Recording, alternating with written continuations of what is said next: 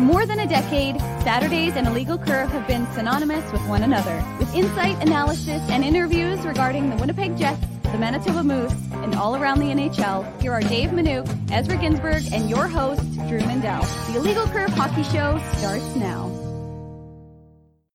Good morning, Winnipeg. Good morning, Manitoba. For all those joining us live this morning on our YouTube channel and all of our social media platforms, we say good morning, universe, and welcome to the Illegal Curve Hockey Show. Alongside Dave Minuk, alongside the biggest Blue Jays fan that I know, the biggest. Ezra Ginsburg, the biggest. He's been tracking Flight Aware all night long to see if any of the other Dragons Den participants are flying into Toronto today under the guise of pretending to be Shohei Ohtani. Uh, it'll be. Uh, and Drew, Sorry, even though I'm wearing the Blue Jays hat, Dave yeah. Minuk is definitely the Ohtani of illegal curve. He can do it all. That's right. He he can he can pitch. He can hit. He's a five. He's a five tool player, as we like to say here on a legal curve. But uh, as he's sporting the Jays hat and the Seagrams gear, and Dave's wearing the Farmery gear, and I'm wearing the illegal curve gear. So nonetheless, eh, we are all decked out. We are all swagged out on this Saturday morning edition of the Illegal Curve Hockey Show. Good to see you, gentlemen. Such a great time on Thursday night uh, at Boston Pizza on Taylor Avenue. Thing it was so great to see so many of you uh, that are frequently in the chat with us, and of course, people who are new to us as well. It was just a tremendous party on Thursday night at Boston Pizza. So you have to start with that. Start with thanking everyone for attending, and of course, all of you who weren't able to make it but were able to tune in for the post game show. We'll see you next time at uh, the next legal curve party at Boston Pizza. Details to come along those lines uh, in the next couple of weeks or so. But Dave is saying, of course, that next Saturday we're going to be live at number two Donald Street for at Farmery Brewing, a live on location broadcast, so you can pick up some delicious illegal curve lager, which Dave has in the background there, plus all the other great products that our friends at Farmery put out. We're going to be live there next Saturday, number two Donald Street. Uh, uh, you can't miss it. Be there next Saturday. Come say hi to us. Ezzy's going to be shotgunning beers right at 8:30, so it's going to be a real exciting morning for keg all stands. Involved. I thought Drew keg stands. They actually don't open until nine, though. Just to be clear, we'll be there a little bit earlier, but they, this the retail store doesn't open until nine. At when the clock is ticking and you're banging on the door to come in and see us, don't bang too hard until it's at least 8:59 and 58 seconds. We don't want to do any damage to their uh, uh, to the to the front door there at Farmery, but we'll be there next Saturday. Looking forward to that, of course. Uh, gentlemen, good to see you both on this uh, on this Saturday morning. Lots of Jets talk to get to. A uh, little tongue in cheek uh, on the Jays talk there. you know, I wonder if if, you know if the Jays do end up signing Ohtani, it'll make up for the fact that the Leafs have the fewest number of regulation wins in the tied for the fewest in the entire NHL NHL so far this year. Isn't that year. Crazy, like Isn't that is a crazy stat. Also, the fact that Carolina is in a wild card spot, like nobody. Dave and I, right before we went live here, we were talking about. It seems like nobody's talking about the Philadelphia Flyers, and I can't wait to have our friend Anthony Sanfilippo on, who writes for CrossingBroad.com. He used to work for the Flyers, used to write for the Delaware County Daily Times. He's one of our best friends going back to the the kick days and obviously yeah. the TSN 1290 days. But like the Flyers, like I realize a lot of focus has been on the Canucks and obviously the Jets as well, who are only a couple points out of first in the Central. But I mean that Metro division, it's it's really crazy mm-hmm. um, when you consider which teams are currently in a playoff spot and which teams are on the outside looking in. Obviously, you know my Devils right now aren't in a playoff spot, but it's uh, it's just there's so much parity around the league. It's it's we say it every year, but this year especially, it seems like there, there's really I mean, it's not like one team is is really running away with it. Um, I mean, earlier in the season, Vegas and Boston looked like they were running away with it, but you know those teams have cooled down a little bit, and obviously, you know the Bruins and the Rangers are at the top of the you know top of the pile, but just so close, especially in the East, but also in the West. I mean, Nashville and Arizona, they just keep winning, right? Yeah, look, it's it, it, you know, and, and that's you know, it, you're right. Parity and is the name of the game, and that's what the NHL wants, and oftentimes that's what the NHL gets. But I don't want to start with parity on this Saturday morning edition. I want to ask you guys this question. I'm going to put up uh, uh, on my second screen here if I can uh, work the magic. Now, it's worth noting, of course, that uh, it's the headlines are not written by the author himself. But let's see if I can even make it this little bit bigger. Uh, the headline on the Winnipeg Sun. Zoom in, after- Drew. Can you see? I hopefully Maybe do it on the actual there. headline and not the uh, ad, Yeah, unless you want to upgrade your home. Well, you know, I I don't want to upgrade my home. I can't afford to do that. But there you go. I can. Uh, I think you can see what I'm No, talking Drew, you about. could have gone to Drew, you could have gone to a little site called illegalcurve.com. That would have just been one of the headlines in the thing. Then you could have seen Yeah, my uh, my little quip beside it. I know that, but nobody And in wants. to- fact, in fact, actually, you should go to illegalcurve.com right now. Please Yeah. do on your second screen. Oh, right, okay, hang on. There, there, believe me, there's some there's some there's some reasons there. Go to illegalcurve.com, okay, second screen, morning papers. okay. I mean, I'm assuming that's what everybody in the chat already did as. And then that everybody- obviously click on the Farmery beer ads and click on the Seagram's ads. Uh, is there, is there is there a clip that I'm okay? I'm on, I'm on the second screen. I'm on illegalcurve.com. What is there anything specific I'm supposed to? well, be go to the at? morning papers. I'm at the morning papers. Go to go to this headline under the Winnipeg Sun. Okay. Notice so my want- quip. My quip mentions Drew Lo- Mandel. Drew, what is this amateur hour? Uh, your cl- you, you this might have been yesterday's morning papers. i- Is, maybe where I'm supposed to be at, Dave. Not today's. I'm pretty sure it says Drew Mandel, but okay. It absolutely there's there is no word of anything that says Drew Mandel. I don't believe, um, unless I'm unless I'm reading the wrong morning papers. Hang on, let me go back. No, Uh, no, that's mo- yesterday's, morning paper, papers. Yesterday morning, Yeah, morning okay. papers. It's Well, the well tuned. Drew, sorry, you're bringing up yesterday's news. So I got I didn't realize it was yesterday's news. Well, there you go. Yes, you did. You did use me there. I, I can see it now. My question for you guys, though, Yes. you know, now keep in mind that you know the headline is not written by the author of the article, but you can see it here. Felt like it was written by you. Thank you, Dave. From the, i i do you agree with the with the commentary that has emerged since Thursday's victory over the Colorado Avalanche that the Jets deserve to be mentioned among the elite teams in the NHL at this point of the season? That's the question that I want to pose to you guys to start on this Saturday morning edition of the Illegal Curve Hockey Show. Yes, and we could also just go back to December 2022. By the way, we had this exact same conversation 365 days ago. But I mean, let's not kid ourselves, guys. The biggest difference here is the forward depth and the improvements the Jets have made defensively, right? Like we talked about this at Boston Pizza. I mean, the Jets are a better defensive team, period. They allow less high danger chances, they allow less shots, Mhm. they allow less goals. So the biggest difference is the improved even strength play, Yeah. the improved team defense. The special teams are are are kind of a separate issue that I think. I mean, if you were to look at each area and you know give the forwards a grade, give the defense a grade, goaltending, special teams. I mean, special teams would probably get the worst grade, right? And Yeah. that's something that definitely has to improve. You know, as the season progresses. But I think Drew, it ultimately comes back to that word elite is maybe the most subjective word in all of sports, right? And maybe, maybe, you know, there, Well, there uh, are, are some other words, but like, what does elite mean? Does elite mean top two, top three, Elite top means five? elite means championship contender.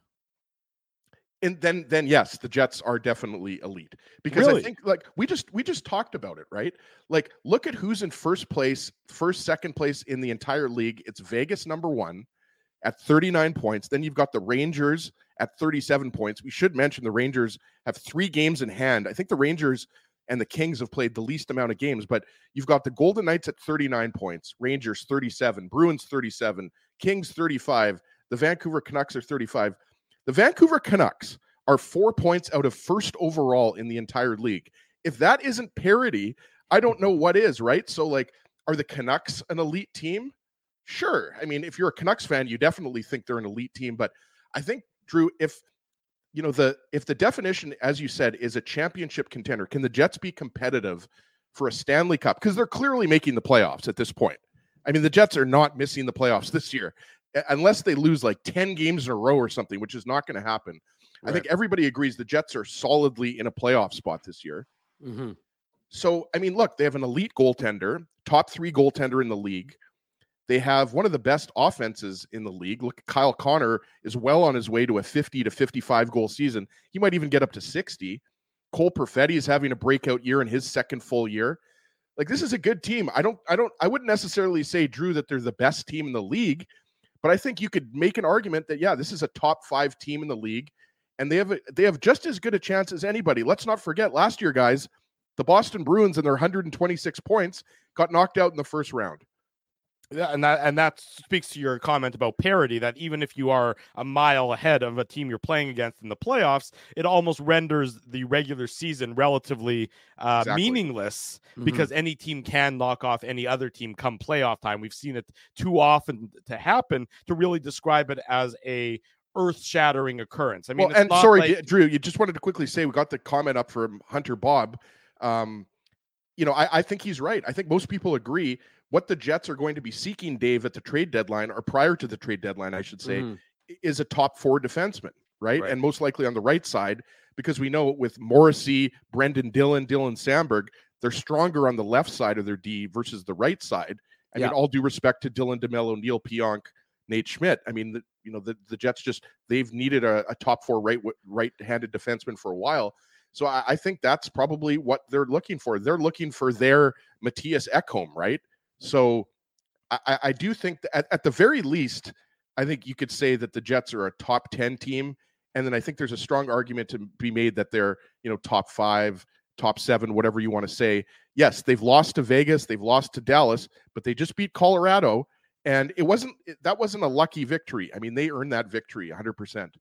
Dave, same question to you. I mean, as he's made his arguments as to why the Jets are in his mind an elite team. From mm-hmm. your perspective do you do you you know echo what he's saying? Or you maybe a, a little bit more cautious to go ahead and, and and and use the words or you know describe the jets as a as a stanley cup contender?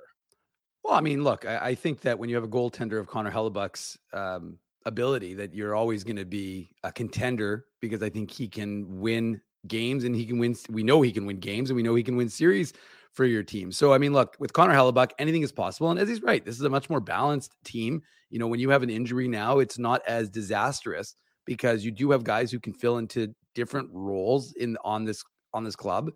But I don't think the Jets are an elite team. And I think that folks are are right in the sense that it's early. It's early to be using words like elite because it's been two months. The NHL season is a long one.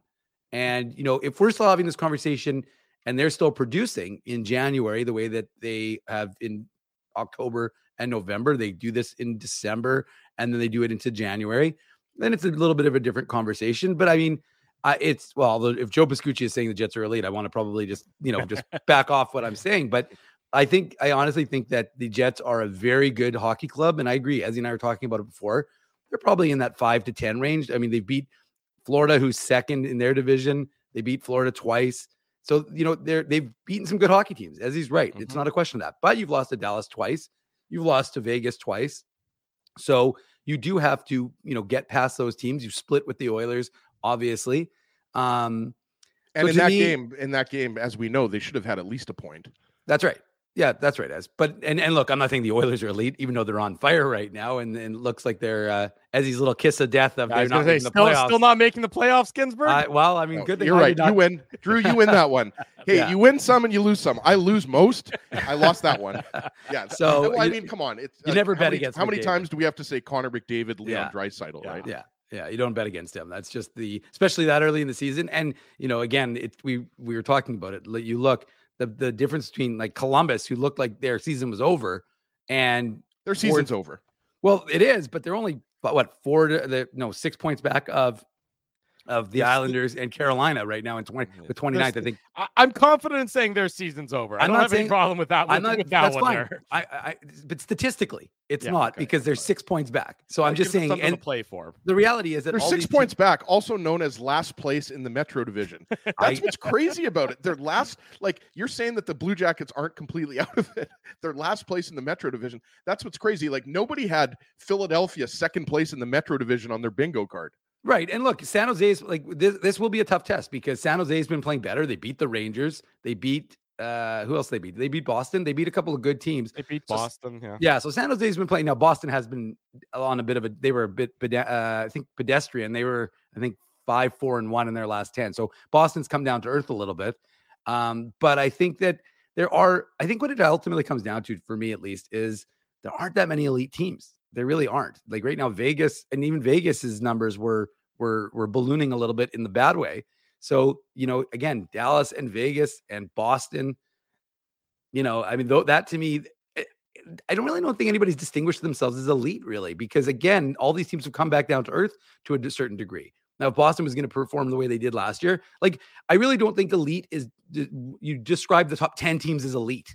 Like to me, that just doesn't make any sense. No, elite, by definition top, of elite should should probably be like three to five teams, right? Yeah, and honestly, in my division, it's probably top three teams in the NHL are, are the elite teams, maybe four, and then and then you get into very good team status. And to me, the Jets are in a very good team status with an overall depth that you like to see. They've got some studs in Scheifele and Connor, and Ehlers is heating up. That line's heating up. And again, you know, the back end has played fairly well given their, I would say, limitations, and the goaltending has picked up. So right now, the Jets are, in my mind, a very good hockey team. Are they elite? Not yet. I so, personally think the two best teams in the league right now are in the West. Like if you if you were just and I'm no fence sitting here, if I had to pick the two best teams in the league, I would go Vegas and Dallas. And we we've seen both of those teams beat the Jets this year, right?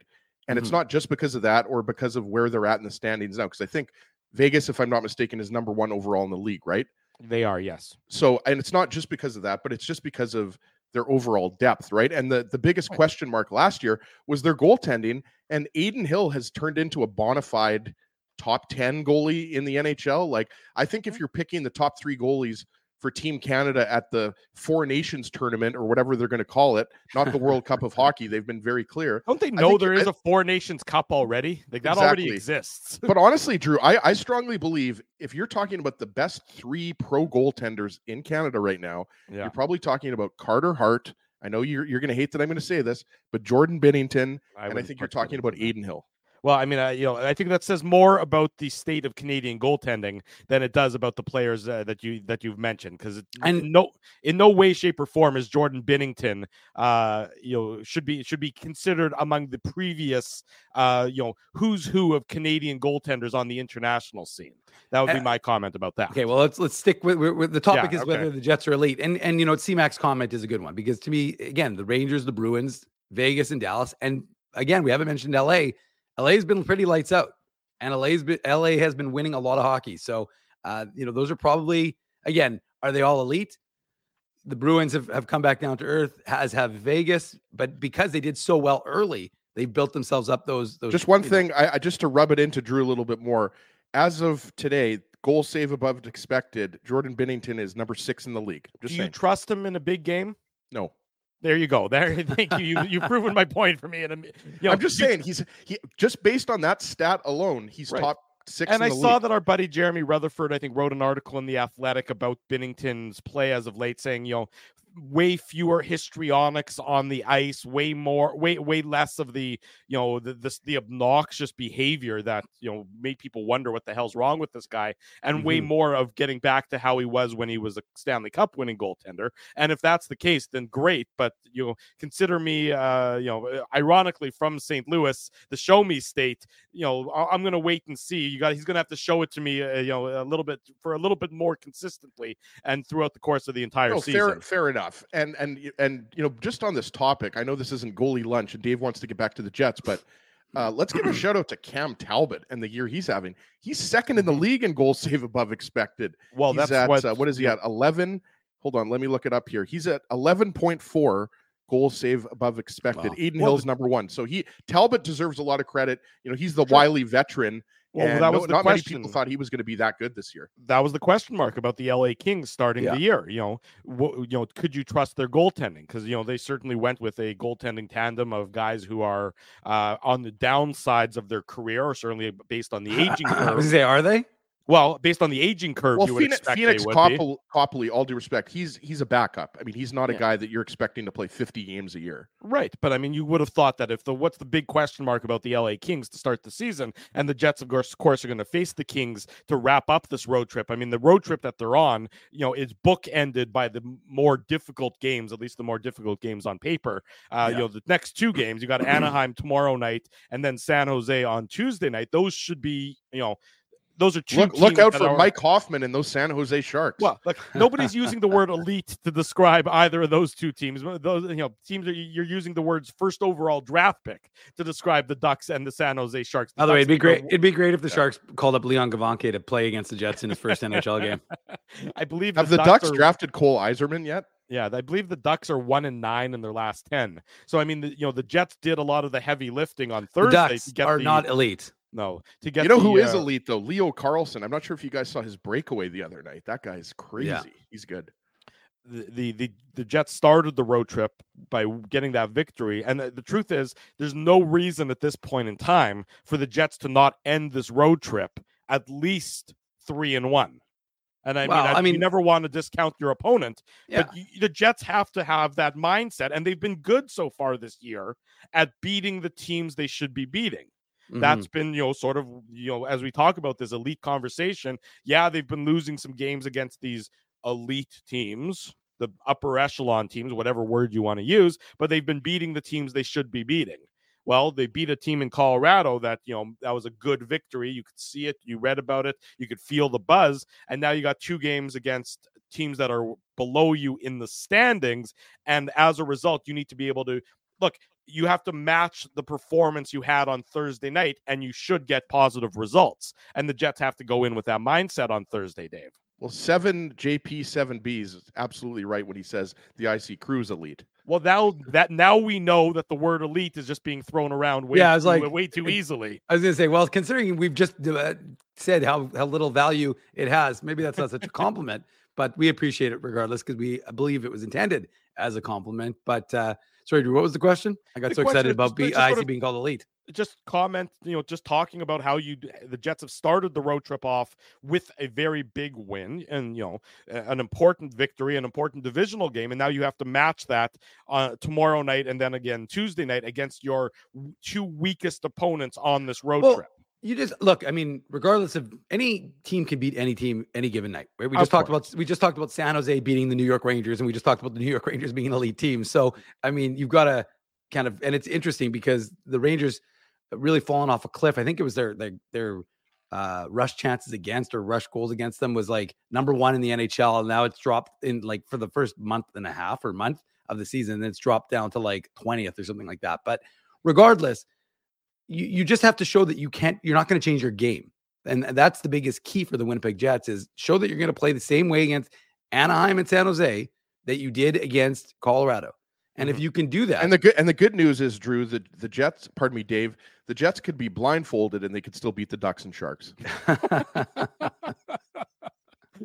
no, that's with the arrogance. that's well. I mean, look, and I'm not I- I- talking call- about just Rick call- Model Martel. I was gonna say, just call me Rick Martel, Drew. Yeah. No, and, and look, you're going to see what you'll we will see what happens in terms of the goaltending. We expect Connor Hellebuyck uh, tomorrow night, and then I suspect we'll see Brossoit against San Jose, and you have Hellebuyck against the Kings, or you know maybe not. Who knows? I mean, You're we'll gonna see Brossoit for sure one of these three games, Dave. I Oh think- no, no, for sure you'll Yeah. see Brossoit in one of the. I mean, one of the the back to back. I I would think, it'll be but- San Jose. Maybe Yeah, I- Anaheim, though.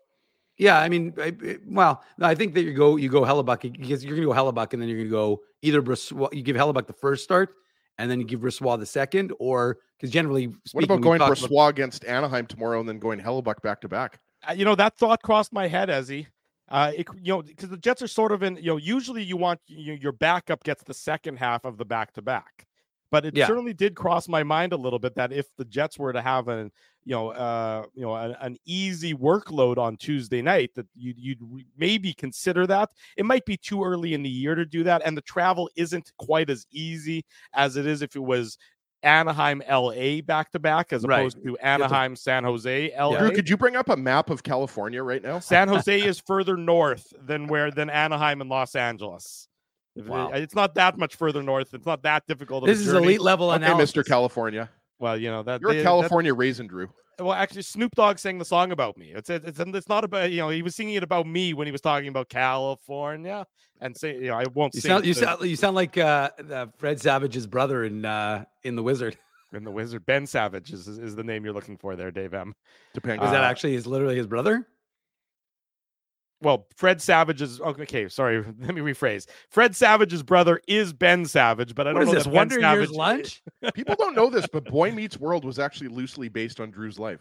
It's true. I'm the inspiration. You should see the royalty checks just rolling in like uh, nobody's business. It's it, it's fa- it's fantastic. What do you think's keeping me afloat financially? It sure is, it sure as hell isn't this show. We're not gonna we're not gonna reveal who the real life T- Topanga was, though. I don't even know what that means. No, because I said it was based on your life. oh, so I get you yeah. what you're saying. Okay, Topanga. Fine, fine. I mean, yes, it is honest. true. We all, people. we all have Googled Topanga in our youth. Okay. I, I- I see that people are already saying the show is off the rails, and it is a little bit off the rails. So I'll tell you what, we should go to break to bring it back on the rails, and then Rennie himself, Sean Reynolds, is going to join us for more Jets talk at the bottom of the hour. Much more about your local Winnipeg Jets franchise throughout the next 90 or so minutes. Join us, call your friends, tell them to join us as well. We're having a lot of fun on this Saturday morning edition of the Illegal Curve Hockey Show. Bottom of the hour, welcome back to the Illegal Curve Hockey Show. Drew Mandel, Dave Minuk, Ezra Ginsburg with you on this snowy Saturday. It's beginning to look a lot like Christmas. And it's always Christmas when our good friend Sean Reynolds joins the program. I believe I just heard Dave say under his breath, oi, at the sound of my singing there. I think that's just exactly what I just heard. I think I was just trying to speak for the crowd. Yeah. Boys, I don't know if if the Jets are elite, even though I I would say the Jets are elite, but Sean, that Whalers hat, there's no doubt in my mind that that Whalers hat is elite. Love it. Yeah, it's it's uh I picked it up. I was a work trip at New York and I picked it up at the NHL shop downtown. It's like one of those things that should I buy it, should I not buy it, American money, all that kind of stuff. And you know, once I once I got it home and put it on, there's never been any regrets. And it's funny, Sean, because when, when we were at the draft in 2013, which was in New Jersey, but we were staying in New York, uh, Ezzy and I were down at the NHL shop, and I, I I bought the exact same thing. I bought a Whalers shirt, which I still have, and uh, I don't regret it because it was a it was a great purchase. It's great, great uh, logo. It's funny you should mention that. I was down watching a. I was in Boston and I was watching a um, a ball game down there at Fenway and was looking for like gear, you know, because I like to get stuff when I go to a game. Anyways, they had this awesome Whalers shirt, and my wife is always like, "Buy it!" Right? She's she's Yeah. never like, "No, no, you can't be doing that." Every time she's like, "Yes, if you want to buy it," and I was like, uh, "I just don't think I'll get. it. I'll pick it up online when I get home." I never I never was able to find it online. And it's one of those things that I actually like regret every time I think about it. So yeah, yeah. Buy the Whalers gear when you see it, people. N- not only that, we once broadcast from that flagship NHL store. We did the we did the show from that store back in the day, Yep. if you guys recall correctly. So you know, if and shortly store- after we were banned from the NHL. yeah, there you go. That's and then and that's usually how it works. Is that you know they, they make that big big mistake. They didn't then give us the business- fancy. They didn't give us the fancy NHL studio though, which is I think on the second floor. We broadcast from the retail location. They gave us the dumpster in the back of the well, they alley. knew. Uh, No, they just no. We were in the front. They just wanted. They knew that we were going to be in a big attraction to the retail location, so they wanted to draw in all the folks to come there. Yeah. very reasonable of them. Sean, nice to see you on the Saturday morning, good friend. Uh, you know, obviously brought you on to talk about the Winnipeg Jets, as you might Yes. expect, not the Hartford Whalers and the Hartford Whalers merchandise.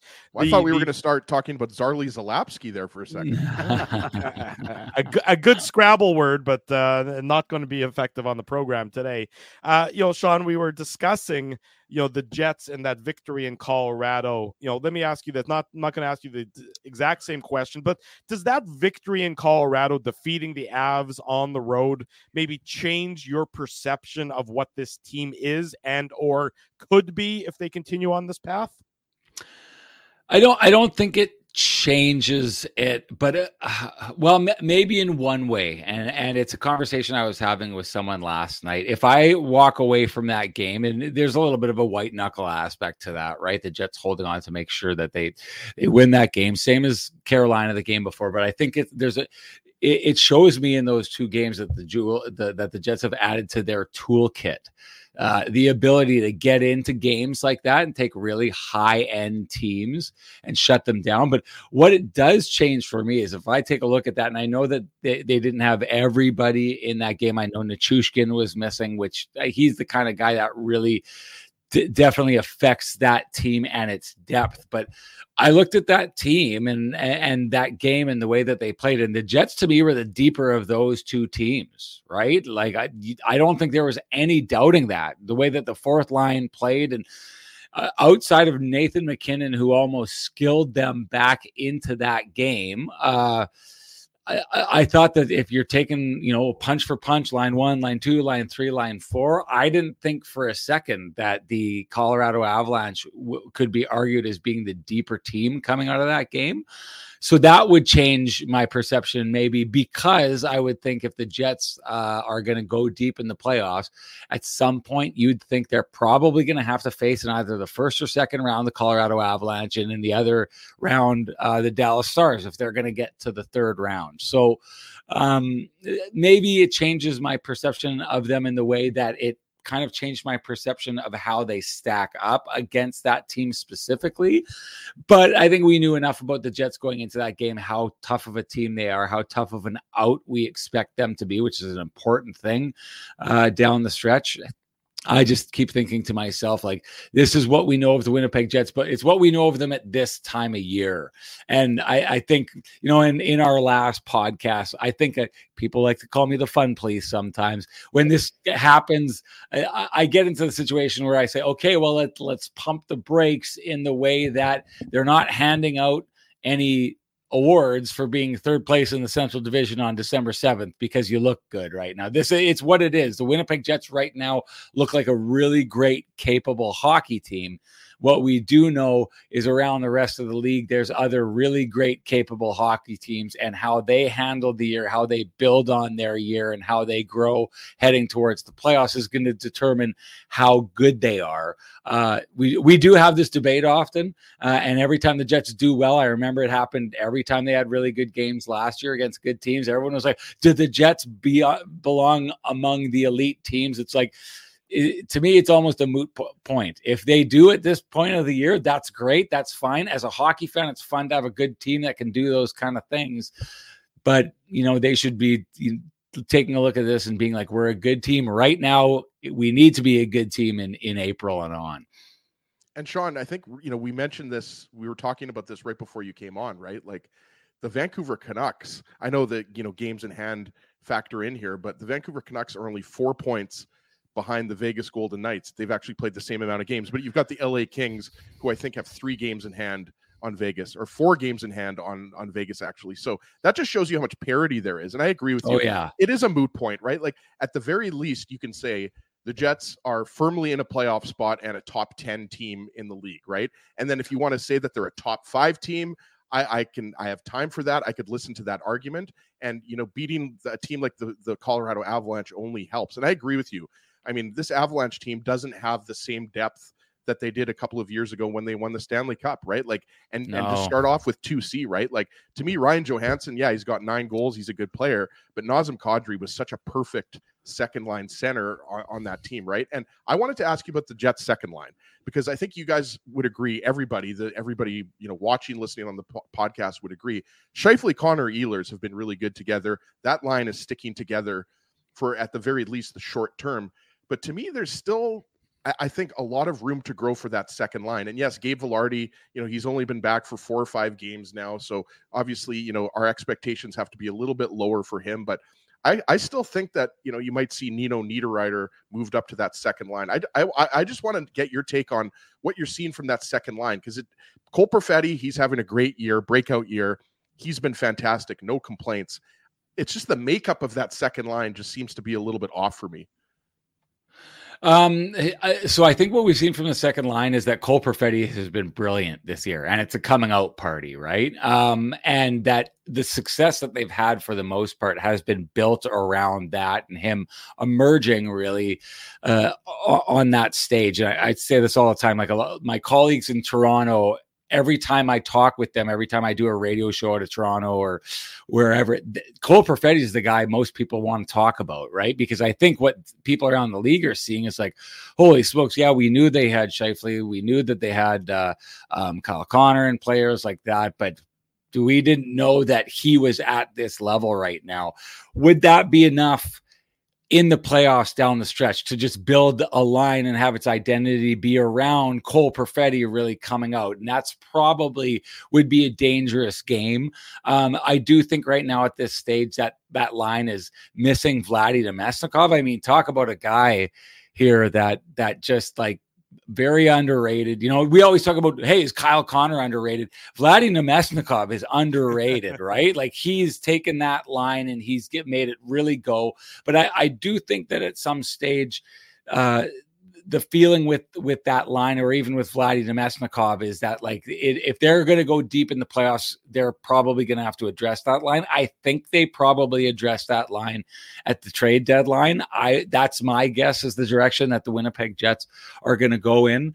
Um, but in the meantime, you still got this good problem to have thing because when Vladimir Namestnikov comes back, who ends up getting bumped down to the fourth line? Is it going to be? I don't. I don't believe for a second it'll be Gabe Vilardi. Does it get to be Alex Iafallo? Do they break up the third line to push someone down there? So back to the point of the Jets having depth that I don't believe a really good team like Colorado has. They've got that good problem in the way that right now it seems like they've got a top nine and they've got 10 people in that top nine and one person to bump down. Uh, if they end up addressing that second line center issue, which I think really is, you know, what you boil it down to. The Jets are probably going to try and fix at some point. Then you basically have, you know, a top 11 if not a top 12, the way that sometimes Morgan Barron can play, or, or uh, I mean, God, even the AJF was really, really good in that important game. Um, and we know that uh, David Gustafsson has played really well. You're starting to look at a, a, fourth line that that looks like it should be in the top nine, right? And then that's the kind of that's when you start getting depth to a point that that you're dangerous and dangerous in the playoffs. Because again, in that game against the Colorado Avalanche, and if we're talking about depth speci- specifically, that fourth line played such a huge important role. I said game. they were the just, best line in the game, Sean. When we Uh, were doing the post game show at Boston Pizza, that's what I said. Gustafsson, Gus Bus had two really good scoring chances. Obviously, Axel Jonsson-Fjallby uh, picked up the big assist, right, uh, on Adam Lowry's goal. I thought you could make an argument the fourth line was at the very least the second best forward line against Colorado. Yeah, well, I, I, would say they were the Jets' best line. Maybe you got to, you know, give credit to Nathan MacKinnon and how he played, and whatever line he was on was maybe arguably the best line in that game. Because again, I think I think the Jets were the clearly the best team in that game, and it's it's only a close game in my mind because Nathan MacKinnon almost skills that team back into the game. Uh, but yeah, like that, that if you've got like they they were important in that game, they played a lot of time, they played a lot of important minutes, and because because of that, it allowed them to lean on uh, a line like Nathan MacKinnon's that was getting played over and over and over again to try and get in that game. What I saw was the Winnipeg Jets and four really deep lines that uh, the Jets coaches were not afraid to roll up against a Colorado team that was basically saying, okay, it's Nathan MacKinnon's line. And then when they hop off, you guys got to get out there for a couple seconds. Then Nathan MacKinnon's line gets back out there. To me, that's not a winning formula. And again, why I thought the Jets, Jets fans should walk away from that and be like, I think that bodes well going towards the playoffs to have a team that we can roll like that, especially if they're going out and trying to address a second line center. They'll just be that much better and that much deeper if they pulled that off. Sean Reynolds is our guest on the Illegal Curve Hockey Show. You know him as Rennie from Sportsnet, and of course Kenny and Rennie, the great uh, show that follows. I us. just know him as the most handsome man on Sportsnet. That's, that's how I. separate issue entirely. That's Oh, completely subjective, though, Ezzy. So I'm not going to. I can't. I can't agree or disagree, but uh, certainly we can know we know him as Rennie at the very least. Sean, want to ask you about uh, Nikolai Ehlers because to me, you know, we glaze over the fact that he missed so much of the early part of this season with the injury and dealing with his recovery. And then you realize, and that's why, similar to Gabe Vilardi, who said, you know, I wanted, I have high expectations for myself. I'm also realistic knowing I've missed so much time. So with Ehlers, we're just starting to see, in my mind, in the last little bit, his talent level really emerge. And to me, the biggest question mark once he was put with Mark Scheifele and Kyle Connor was how would they blend together? Because we know those two guys know each other well. But the one kind of knock on Ehlers is he's unpredictable. They know the the other two felt like they knew always knew where they were going to be and how to find each other. But now it looks like Nikolai Ehlers kind of has found that out. And if that's the case, that makes that we've used the word elite. That lo- that line could be elite offensively based on their circumstances. So what are you seeing, even though it's not a big sample size, from those three being put together uh, right now? I think you framed that question just perfectly in the idea that Nick Ehlers is this great offensive uh, tool, right? That can be that for years. I think a lot of people have looked and thought that the Jets didn't utilize enough um, because he's so fast and he's got that unbelievable shot. And uh and when he gets moving and passing the puck it can look really good as well. But the jets for the most part i don't think i'm trying to think of a time where i thought that they did. I know that i i liked for years for a number of years the way they used him on the secondary power play and essentially just built that power play around him. I thought it gave the jets a really dangerous secondary power play for a while. But this is a player that a lot of fans have thought the Jets didn't utilize to its maximum potential. And I would agree with that assessment and he's not an easy player to do that with and and i think this is kind of the first time ever that i'm looking and i'm seeing okay and i don't think it's the best hockey he's ever played but i think it's the best he's ever been in a situation where the, the team around him or the players around him understand how to play with him and what i'm seeing right now is you had the duo of mark Scheifele and kyle connor um, and Kyle Connor is not just a scoring machine, but he is a scoring machine, right? And if you've got a guy like Mark Scheifele, who I think has reached setup man levels of you know he he always held uh, uh, Blake Wheeler in such high regard, which he should because I personally think for the late 2010s, Blake Wheeler was the best setup man in the NHL. I think Scheifele's reached that level of proficiency. And so now when you've got a player like Kyle Connor, who's all very good and can move the puck himself, but get lost in the weeds and have a guy like Mark Scheifele be able to find him when no one else on the ice knows where he is, suddenly the puck's in the back of the net. That's a great tool to have. What I see uh, basically in that Carolina game is – Nick Ehlers understanding how to play off Mark Scheifele in that exact same way as well, which is maybe something that he we hadn't seen him get to that level where him instead of just using his blazing blazing speed and skating around and doing stuff, now he's getting the hockey IQ part of it where he's understanding how to play off him. But then, guys, last game we see him find Kyle Connor in front of the net for that really great move. And so what what I'm thinking is Kyle Connor is super fast and he can score, and we see him do that, right? Well, so is Nick Ehlers, and now we're seeing him do that. But Kyle Connor also has that thing where he knows when to not use the burners and kind of get lost in the weeds and find the soft ice, and he gets found by uh, Mark Scheifele. Well, now all of a sudden, Nick Ehlers is figuring out how to do that as well. But all of a sudden, you've got Kyle Connor who can play away from Mark Scheifele. He's led the team in scoring the last number of years. So clearly he's got something and doesn't rely on another player. Well, we're seeing that from Nick Ehlers as well, and him finding Kyle Connor the other day in front of the net for that really, really pretty goal. They just needed a little bit of space. It's done.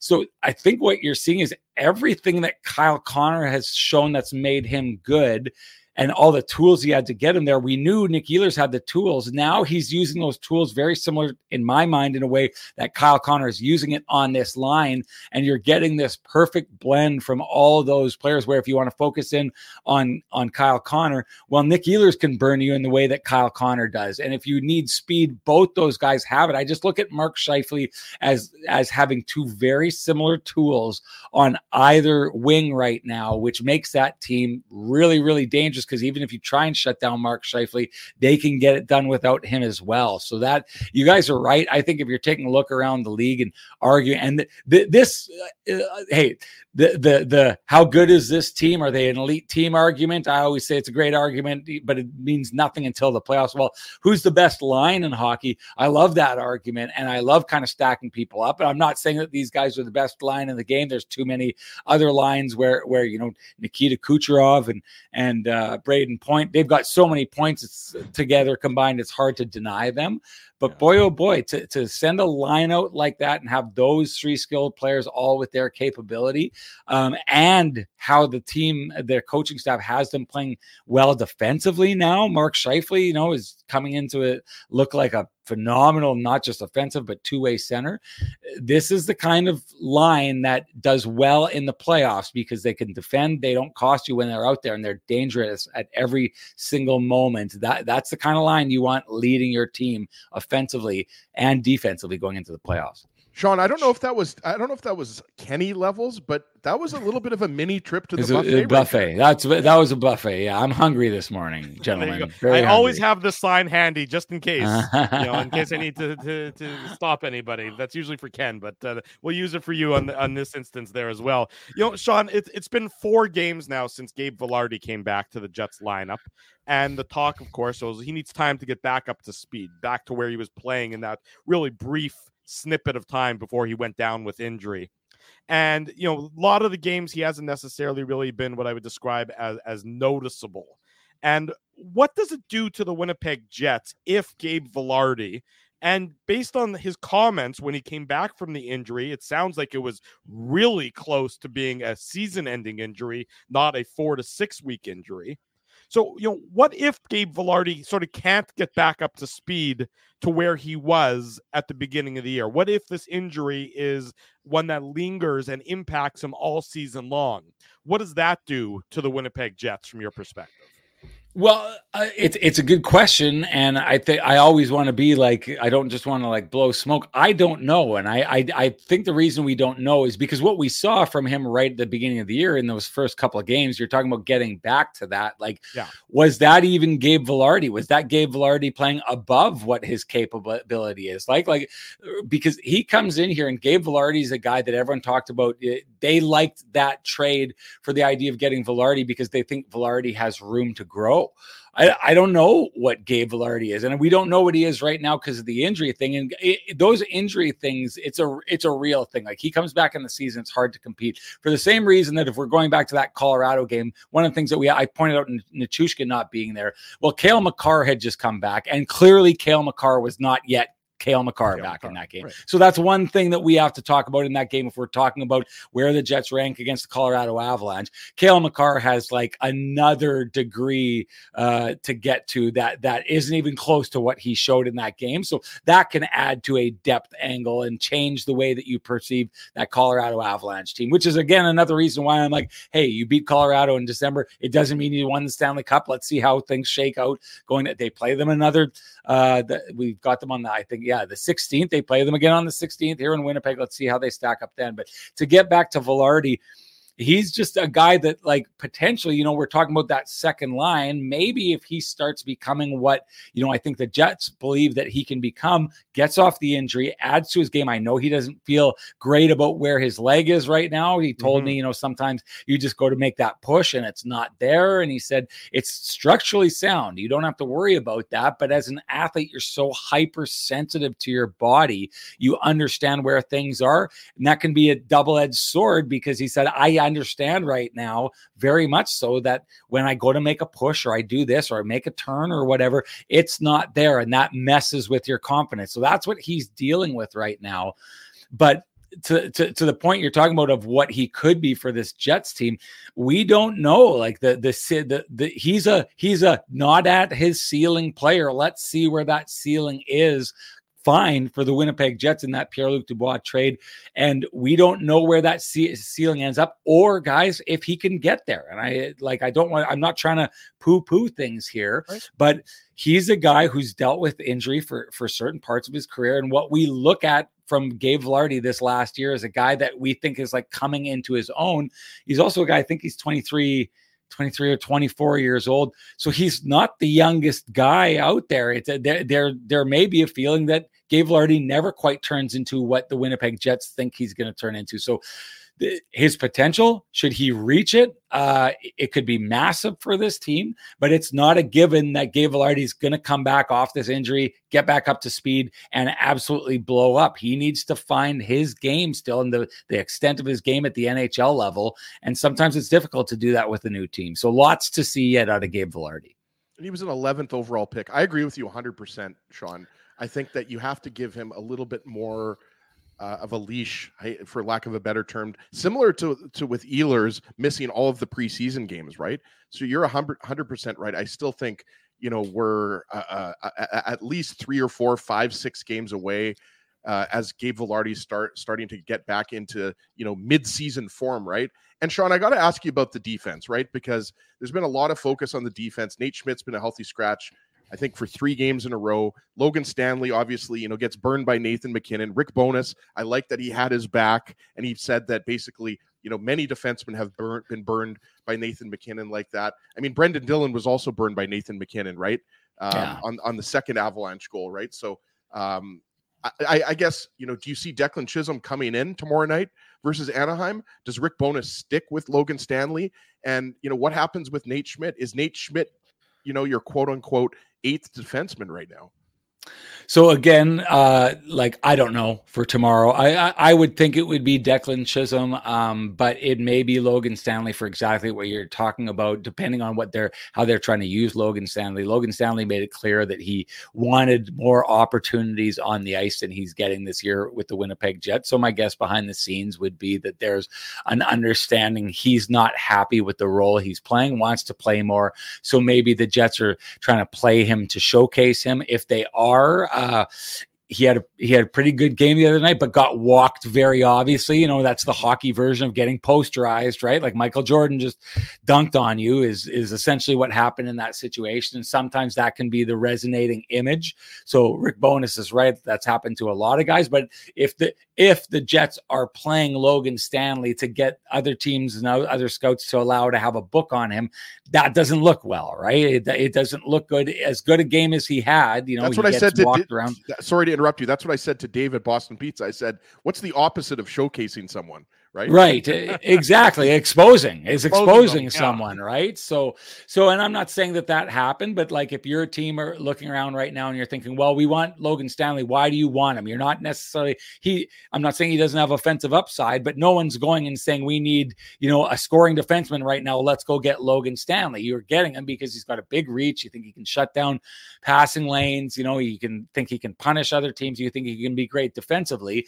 And so if you're looking at him and saying, okay, that's what we're going to go get with this guy, and he gets walked in a game and the, the, the other team scores a goal in that situation, you're not exactly saying we need to go out and get him right now, boys. That's not what's happening in that situation. So I think it all depends what's happening behind the scenes and how they want to use that. You talked about Nate Schmidt. Um, I think that if if I'm Nate Schmidt, it feels at this stage like it, it's got to feel a little ominous because I'm having a hard time getting in the lineup right now. They're liking, at the very least, what's happening is they're liking enough of what they see from Logan Stanley or enough of what they see from Declan Chisholm that they want to see more from those guys, which means you're going to see less from me. I've clearly been identified as the guy in the top six defense that is uh, uh, is the one that we would rather see out of the lineup than anyone else when they want to showcase these players. And Ville Heinola is still coming back, which means it's probably only going to get worse for Nate Schmidt down the stretch here.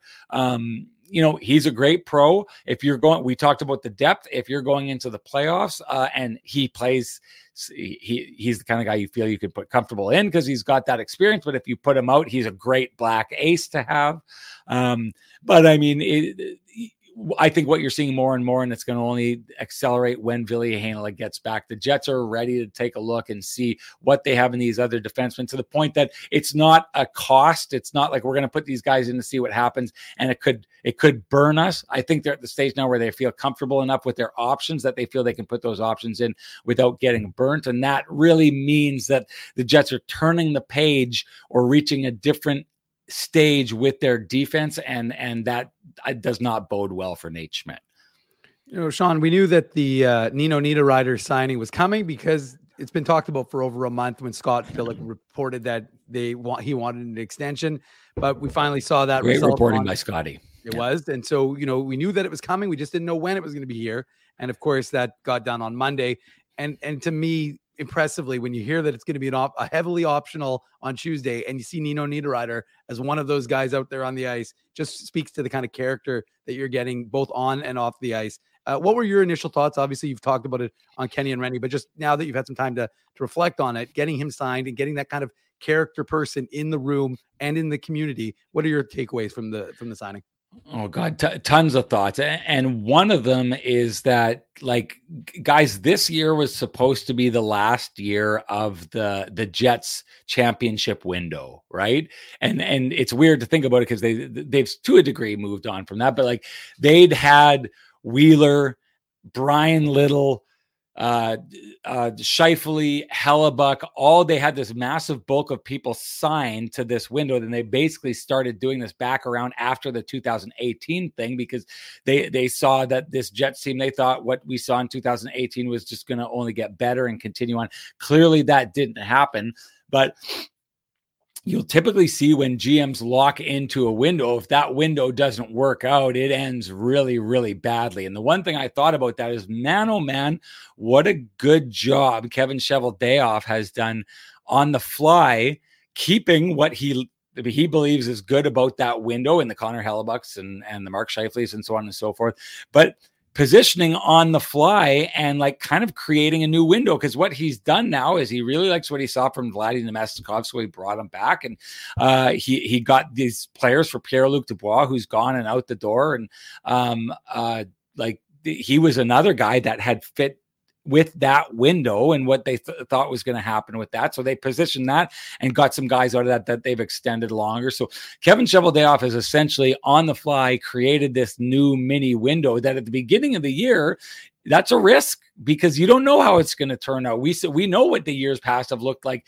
even with Mark Scheifele and and Connor Hellebuyck in place to, to for him to lock down on those guys and now the Jets be having the success they're having, it looks brilliant, right? And Nino Niederreiter is just part of that because he's the guy that Kevin Cheveldayoff went out last year at the trade deadline, and people are usually shopping for for the end of the deadline there. Kevin Cheveldayoff did a good job last year of shopping and identifying guys that he thought could have a future in Winnipeg. He wasn't just bu- buying rentals, guys. He was locking down. He was buying a house to live in. He wasn't looking for a place that you know he was going to be in until the next stage here right? And went out and extended Namestnikov, extended Nino Niederreiter. These are the kind of guys who on the ice, Don't the forget way about they, AJF, Sean.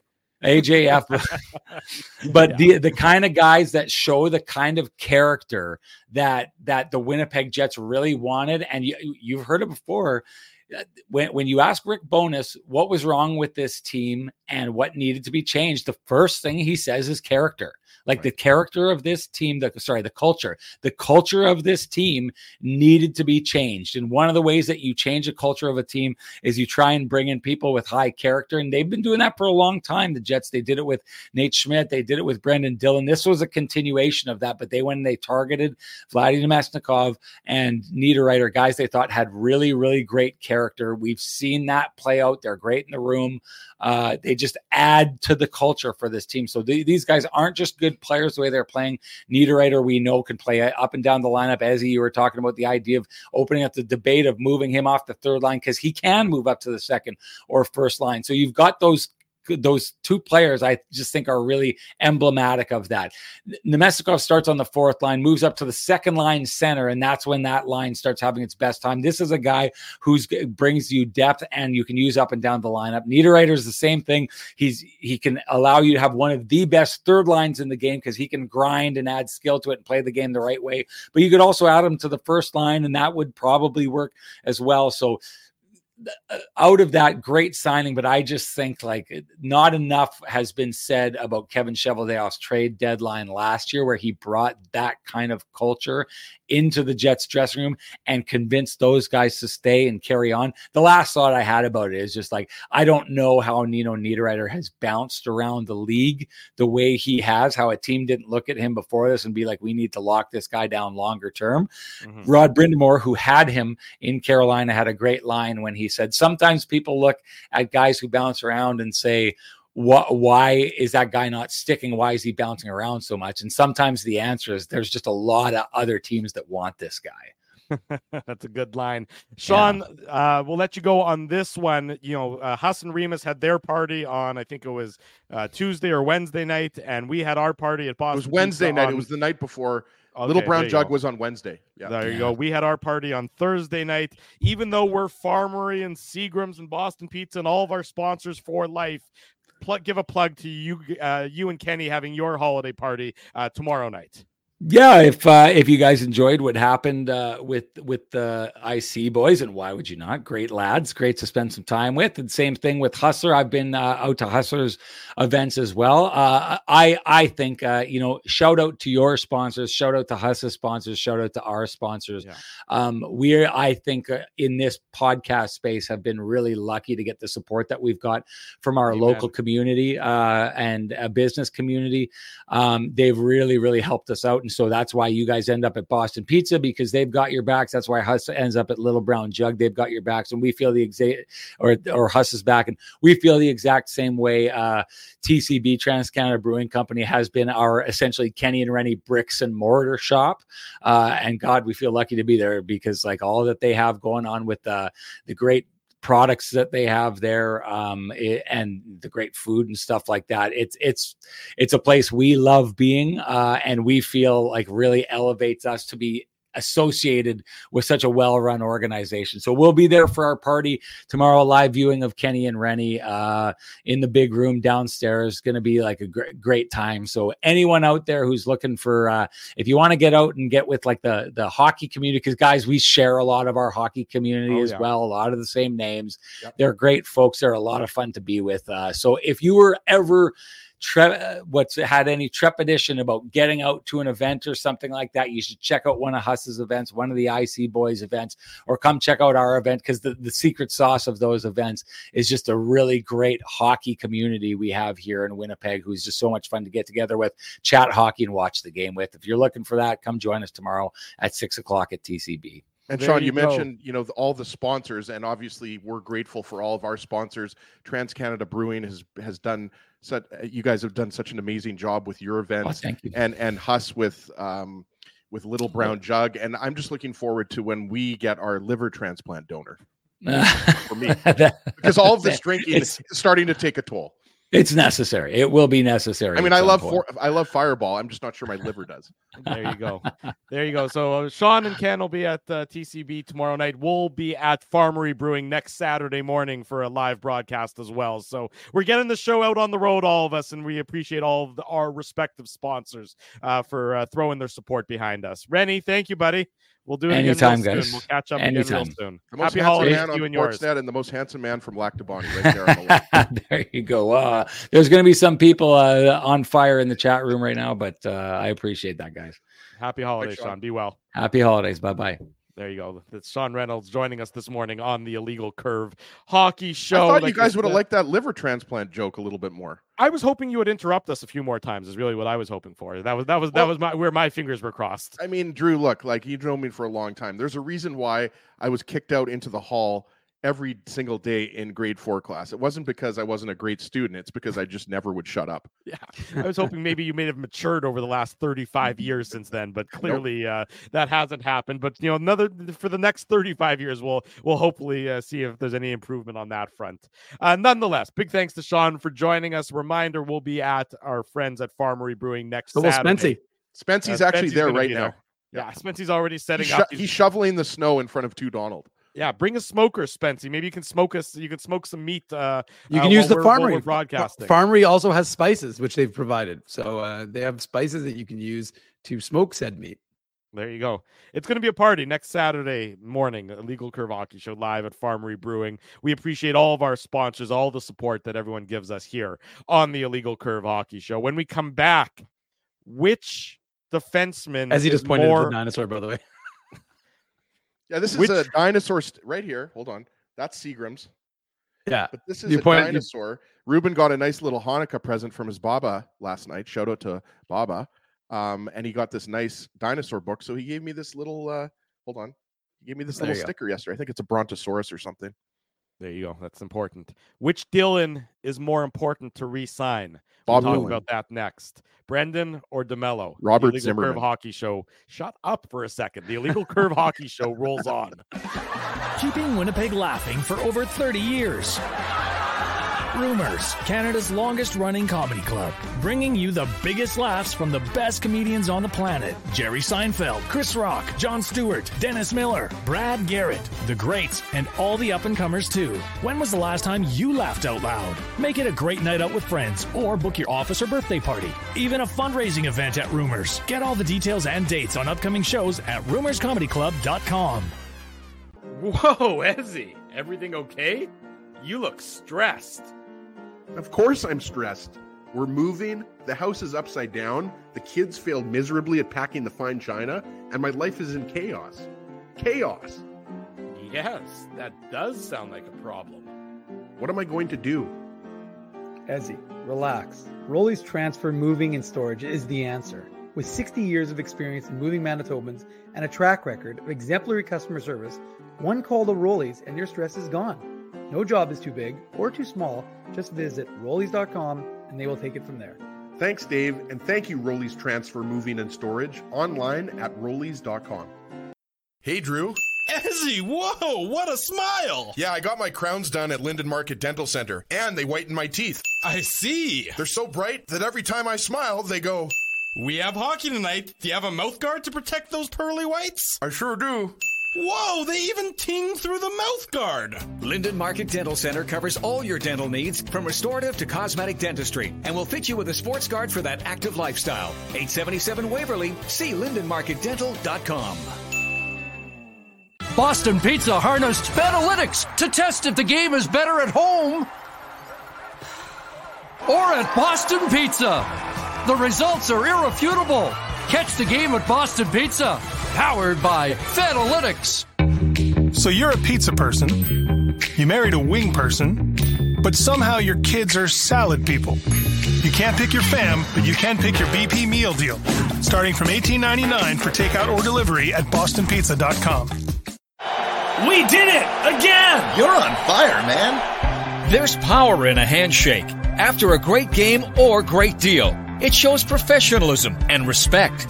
Two qualities Zappia Group Realty take pride in. You don't build a business where 95% of your clients are referred by others without honesty, integrity, and total dedication to client satisfaction. To sell your home for more in less time, shake hands with Frank and Mauro Zappia of Zappia Group Realty. Get started at zappiagroup.com. 10 minutes after the top of the hour. Welcome back to the Illegal Curve Hockey Show. What are you guys doing? Wardrobe changes on the show now?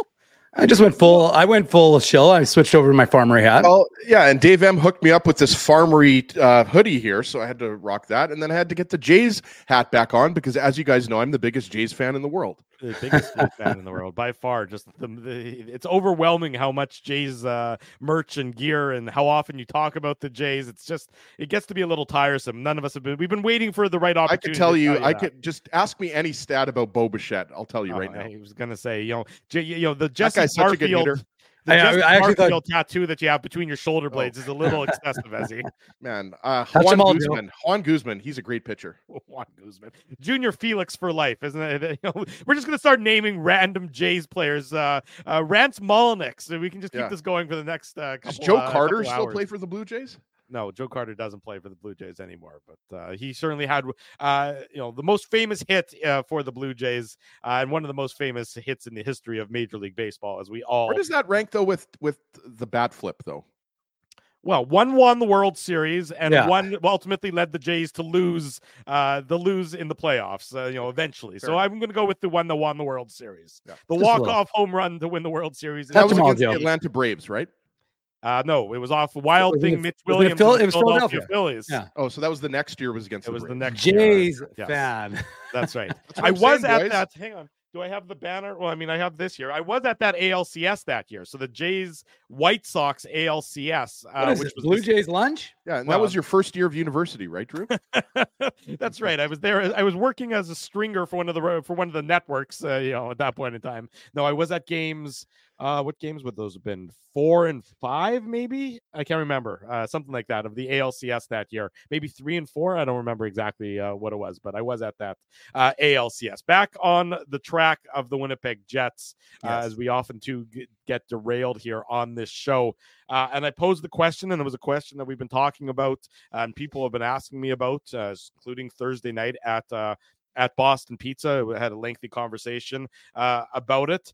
Uh, which Dylan is the priority for the Winnipeg Jets? Brendan Dillon, you know, going to be a UFA at season's end. Dylan DeMelo going to be a UFA at season's end. I mean, I think the Jets would probably like to sign both of them. Uh, you know, I think they'd be happy with re-signing both. But if you could only re-sign one, which one are you re-signing? Ooh. Dave, I'll start with you on this one, as he's been talking one. too much. It's a tough one. well, I mean, it, it it isn't an easy situation simply because you have to look at the depth of the organization and you have to look at what you know you you think that they're going to be able to do. And so you're trying to think, okay, if Ville Heinola steps up the way and play the way he w- did in the preseason, which of course is preseason, but if if he it was going to continue that into the regular season, well, we know that Josh Morrissey is going to be your number one defenseman on that left side, no questions asked. And we know that Dylan Samberg is slowly elevating himself, maybe not so slowly, to that potentially second pairing left side defenseman. So that you're one, two, a seam established. And then you know you have depth organizationally with Heinola or a Chisholm or let's say even a Stanley, that that could be your third pairing guy potentially. So if you've got that side, but then you look on the right side. And now you've already seen Nate Schmidt somewhat cast aside. Neil mm-hmm. Pionk has had a better year. So, so you're a little bit okay with Neil Pionk, and you know you've still got him signed after this year. But then you look at the right side from a depth perspective wise, and we're obviously going on the presumption of what the Jets have right now, both on the team and organizationally, and not obviously what they could acquire via trade. You're looking at that and you're saying, well, Dylan DeMelo is the more critical piece because, first of all, he's a very underrated. Do I think Dylan DeMelo is ideally a number two, like your your your guy who's going to be paired with your top defenseman? No, I think he's ideally more of your three four than I think he's the two. That's obviously what we've talked about. What the Jets really could use is that true number one right side defenseman, which they don't have right now. But DeMelo has done a very good job. And he, paired he, with Josh he, work, he works very well with Josh Morrissey. Yeah, so so pairing him with Josh Morrissey, I'm not I'm not saying it's a bad thing. I'm just saying in terms of if you want to talk about the Jets being elite and that sort of idea. Mhm. Yeah. But but when you look at it and you think, okay, well, you've got Dylan right there, you've got Pionk.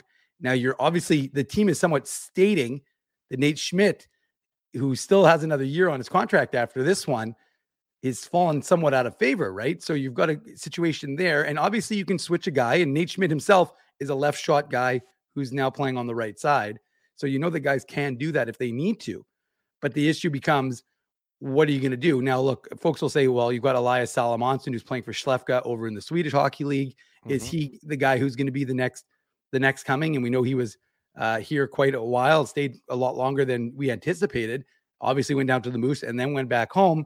Um, so will he be the guy who's going to come up and, and play that right side? You've got Simon Lundmark, who I talked to Moose assistant coach Eric Dubois about. He's having a much better year, and he was talking about the idea of players winning 50 50 battles. So is Simon Lundmark a guy who's going to jump up and, and maybe elevate into that next that role? He's now in his third season here in Manitoba. Uh, Tyrel Bauer, another you know Jets prospect. So to me, the right side is the bigger question mark right now, organizationally, than the left is. So while I like Brendan Dillon's game, to me, sorry, I, I guess I went a little bit long as I went through the organization, but to me, the question is, I think you have to sign Dylan DeMelo because you just don't have that same right side depth that you do on the left. Worth noting, of course, that Demelo, sorry, as a Demelo is uh, a few years younger than Brendan Dillon as well. So if Mhm. you want to factor in the aging, Brendan curve, Dillon's DeMelo- 33. Dylan DeMelo, I believe, is 30. That's correct, exactly. Yeah. So there is a three-year difference there. Right. You know, you you know, you would expect these guys are getting you know two or three-year deals in whatever their next contract looks like. As the same question to you: Do you you know uh, do you have a bone to pick with any of Mister Minuk's analysis, or are you uh, I never, his thoughts? never have a bone I know to you pick don't. with anything that comes out of Dave M's mouth. Um, look, if if all things He being feeds equal, you like a baby bird. right? Exactly. uh, and I agree with what both of you guys said. I think in in, in Dylan, but I think if you're factoring in age, you're factoring in salary, right? Because Demelo's at three million, Dylan's at three point nine million. So I think it's safe to say that you know you're going to be most likely paying Dylan Demelo less money on his next contract. I think he probably deserves a little bit of a raise, but I think you're probably talking about in that three and a half million to Right. four million range. I don't think you know you're going to have to get into the five million plus range with either of these guys, right, boys? But I, I, I would favor Dylan DeMelo over Brendan Dillon for many of the reasons that Dave said. You obviously, you know, Morrissey and DeMelo is a great pair. You know, is DeMelo a true number one, number two defenseman? No, but he did have his career year offensively last year with what 26, 27 points. I mean, look at uh, Dylan DeMelo. You're happy if he's in that 20 to 30 point range. He's at I think nine points now, so he's basically on pace for similar offensive totals as last year. Maybe you know less goals because I think he's stuck at one goal or two goals, right? So, uh, yeah, DeMelo's a great defenseman and I think you could get him locked up for around three and a half million dollars a year on a four or five year deal. Uh, but having said that, Brendan Dillon's had a great year, and I hope that the Jets re-sign him as well. Right? I don't think he's going to get a crazy raise. He's probably going to be in that you know four million to four and a half million dollar a year raise. Maybe you sign him for less years, right? Maybe you give him a, a three year contract as opposed to DeMelo. Maybe you go four years or five years based on the age. But I think, guys, it goes back to what I, I mentioned in the first half an hour about the Jets being elite. I mean, the Jets defense, they have stepped up their game, right? Like Mhm. Neil Pionk is playing better than he did last year. Obviously, you know, Josh Morrissey is playing at that same high level that he has been for for many years. Um, but I think even though you could argue that the Jets need an upgrade on the right side, I mean, they're top four with Morrissey, DeMelo, Brendan Dillon, and Neil Pionk. I mean, look, the stats don't lie. The Jets are not giving up as many scoring chances as they were last year, and, and it's not even close, right? It's like markedly better. so can- I can think you you, know, ideal world, you sign Demelo and Brendan Dillon, but if it's choosing between Demelo and Dillon, I take him just because he's such a great shutdown defenseman. I, I don't think that I ever envisioned with this Winnipeg Jets team, and admittedly, it's not the exact same team, and the addition by subtraction is is clearly evident, and we don't need to get any further into that. It's been flogged uh, sufficiently, but I don't think at any point in time through 25 games in the year would Mhm. I have ever believed that the teams that have given up the fewest goals at five on five. Yeah, Boston, okay, 38 goals for goals against at five on five. Don't really have a problem with that. Well, Los Angeles, yeah, they're stingy. You got Doughty and Kopitar. Those are defensively elite players. Never mind offensively elite. Okay, I can understand LA having given up only 38 goals against at five on five. But then the Winnipeg Jets have only given up 38 goals at five on 5 Mhm. I mean, going back to the question from the beginning of the show, are the Winnipeg Jets elite? Well, I'll tell you one thing's for sure. So far this year, their defensive play at five on five, and the big pa- factor in this is also having Connor Hellebuyck. But Yeah. that's a big factor, and the Jets are elite defensively at five on five. Sure, and and one thing with Connor Hellebuyck, I, I you know when you look at quality starts, I think he has like eight now, eight straight games giving the Jets a quality start. Well, that's a pretty big factor for for a Jets club. But yeah, you're right, Drew. There's no question the defense has been better. Even when when Nate Schmidt was in the lineup with Dylan Samberg, I mean, pretty much anybody playing with Dylan Samberg has been has been elevated, and and they were what were they? Remember, Jay Fresh put something out. They were Yeah. like one of the top pairing was, like, defensive uh, Money things. puck So that was on, yeah. it was MoneyPuck. Sorry. Yeah. So, anyways, my point is that there's there you just when you're looking at it from a, a that position, and you and yeah, of course, people are right. You have to be careful. You don't want to block the the, the certain guys from from development because that's the mistake the Jets made early on, right? We talked about that when they when they kind of stagnated things when they brought in Nate Schmidt and Brendan Dillon, and then you kind of limited him intentionally because you had the Kovacevic, you lost Kovacevic, who obviously went to Montreal, but then you had Dylan Samberg. There was question marks obviously there, and and again, I'm a guy all for letting defensemen marinate in the AHL. A lot different than the forwards. You know, it takes a lot longer to kind of develop, gain that that man strength that you need in the NHL to handle the opposition. Because look, Ville Heinola is never going to be Brendan Dillon, but Ville mm-hmm. Heinola had to learn body positioning at the HL level to be able to adjust to playing against guys, so you could figure out how to play defensively against men. And and that's just one of those things that he's developed. And we saw a, a better defensive player last year from from the Moose forward and and I mean, Moose defenseman. Sorry, but again, when you look at the the organizational depth, and that's what you have to look at. We can't look at what potentially could happen. Oh yeah, the Jets could make a trade. Yeah, they could, or they might not. like, I mean, of course they could make a trade, and you don't want to block guys. But right now, you have to look at it. And from again, to me, the guy who everybody's excited about, rightly so, he looked really good during the development camp and preseason, season, all that stuff is Elias Salomonsson, and he'll most likely be over here next year. So we'll see if he's able to make. But that as you said, he's at least a couple years away. I would think so. But I mean, again, you never know, right? As like maybe he, he's ready to make that jump. I don't know that he is, With but the way with the way the Jets develop defensemen, true, you know. it's good. No, you're How, right. I how mean, many how many 19, 20 year old defensemen have have uh, played for the Jets lately? You're right. No, it, it, again, I, I'm with you. I, I believe he'll go to the Moose anyways. And then again, like I said, maybe someone like Simon Lundmark, the 2019 second rounder, he'll maybe get elevated into that potential. Because again, one of the things that people are uh, that I should mention is that to me, Simon Lundmark is almost like Dylan DeMelo. He really is an unheralded guy. He doesn't make a lot of noise because he doesn't produce a ton of, of points, but he's he's he's solid defensively and he's getting more physical. So I mean, do the Jets have someone that could replace Dylan DeMelo if if the organization doesn't choose to sign him again? Yeah. And look, I- it was interesting because I don't know if you guys saw the 32 thoughts uh, conversation and they were talking about Right. you know how organizations were telling Friedman, oh, we would look at the Jets and look, let's be realistic. The Jets aren't trading Demelo or Dylan unless they fall off a complete fall off a cliff before the trade uh, the um, trade deadline. Right. They'll use them as their own rentals, and if they can sign one of them, they that's what they'll do. But they're not trading either one of those guys. So the the reality is those guys are going to be on the Jets. Uh, whether they trade Logan Stanley, we don't know. But again, they're going to have to make a decision eventually, as he right because Yeah. Ville Heinola will be back, and once you do have Ville Heinola, then you're just going to have a glut of too many guys because you got Heinola, Chisholm, Schmidt, and trading and that's just too Stanley makes the most sense, right? Because you don't want to lose. I mean, there, there, I guess, is the option to put Declan Chisholm on a conditioning uh, stint with the with the Manitoba Moose. I think they can do that once more, if I'm not mistaken. You definitely Who's don't this? want to lose him on waivers. Declan Chisholm, I think the rule is you're only allowed it once. I right? So then you then you potentially lose him on waivers, which is not going to happen. We saw that happen with Johnny Kovacevic last year, right? Yeah. So I think, I mean, if you're looking at moving a player, I know a lot of people talk about moving Nate Schmidt. I just think that contract basically Nobody's makes taking him uh, not tradable. No, nobody's nobody's trading you an asset for Nate Schmidt, and then you know you. So the No, Jets look, aren't- an Nikita, asset. look at what Zadorov got, right? Like the Right. Canucks gave up just draft picks for Zadorov. Right. But I mean, you know, he had more of a market for him because, Yeah. you know, I think people were maybe overestimating the impact that he has. I mean, he's a fine defenseman. He's not, uh, you know, they were making him out to be, you know, a panacea of a defense for, for every team that ever had any defensive issues.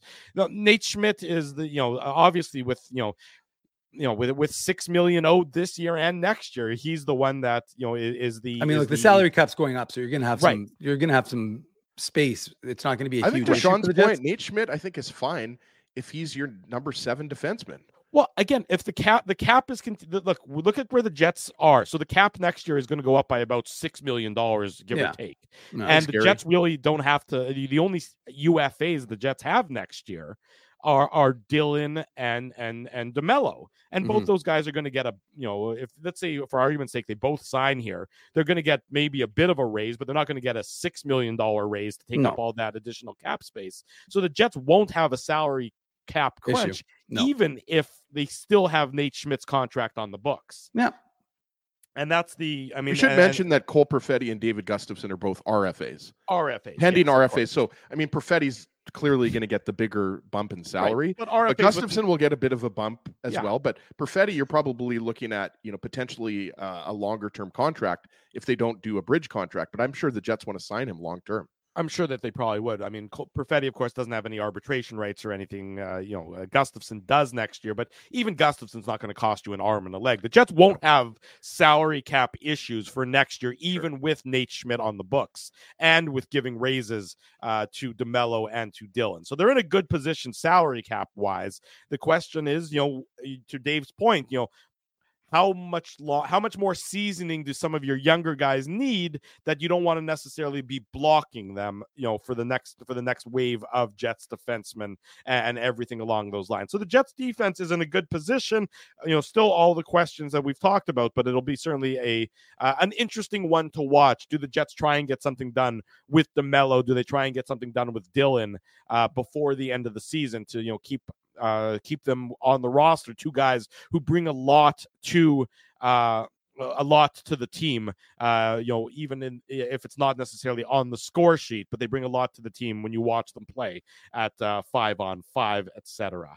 And on the PK, of course, for both of them as well. When we come back, Craig Button of TSN is set to join us. Just in case you wonder if I disappear in the middle of the segment, I have a family obligation. So if I go and just go poof, That's why I'm I go and go poof, and that's in in that case, Dave and Ezzy. I wish you would will disappear every segment, Drew. I wish you'd make that sound as you disappeared, though. That'd be kind of fun. just go poof and Yeah. gone, right? Yeah. Uh, you guys. It won't be uh, weird. Craig won't be like, "What the hell's going on? Why am I on this show?" But sure, try it. There you go. You guys will have it. it it'll be in your good hands if I uh, all of a sudden vanish in the middle of a segment. Craig Button up next. It's Saturday morning. It's the Illegal Curve Hockey Show. We're live on our YouTube channel and all of our social media platforms. Commercial free from now till the end of the broadcast. Welcome back to the Illegal Curve Hockey Show. Drew Mandel, Dave Minuk, Ezra Ginsburg with you on this Saturday morning. Reminder: the Illegal Curve post game show tomorrow, right about nine forty-five or so. Mercifully, it's not a late game.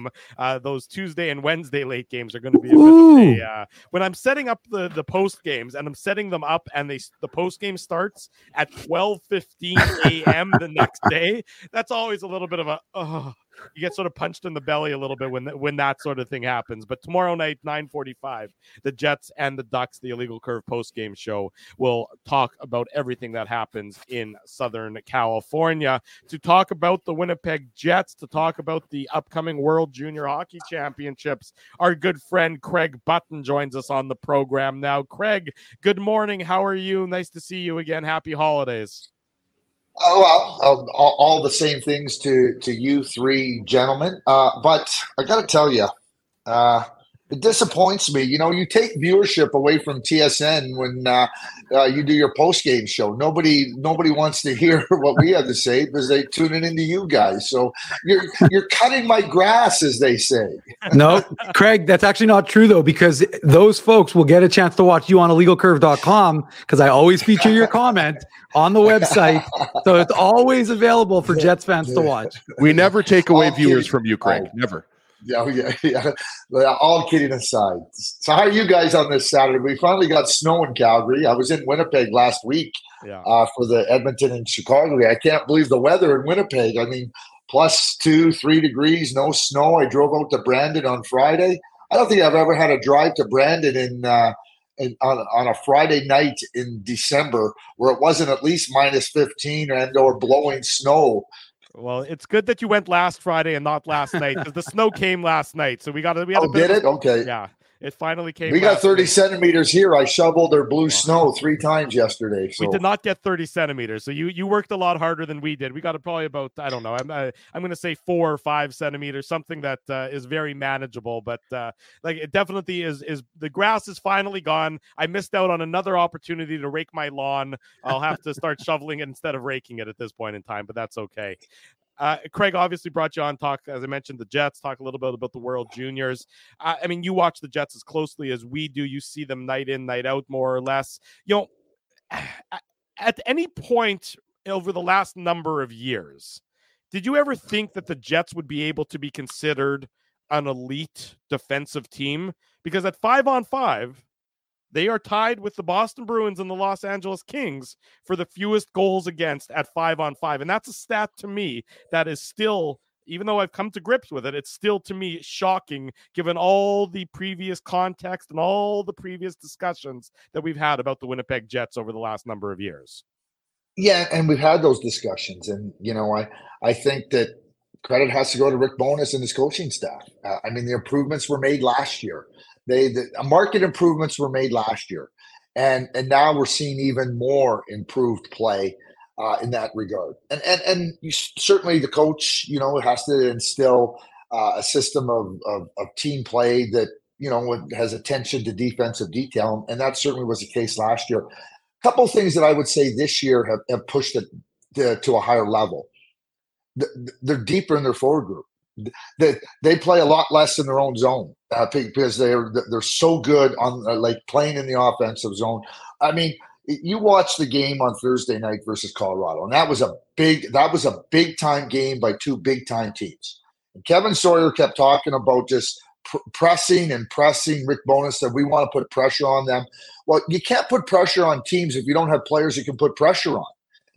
I, I, I keep going back to Adam Lowry at the beginning of the season. He said Pierre Luc Dubois is better individually than the three players we acquired, but we're a better team with the three players we acquired.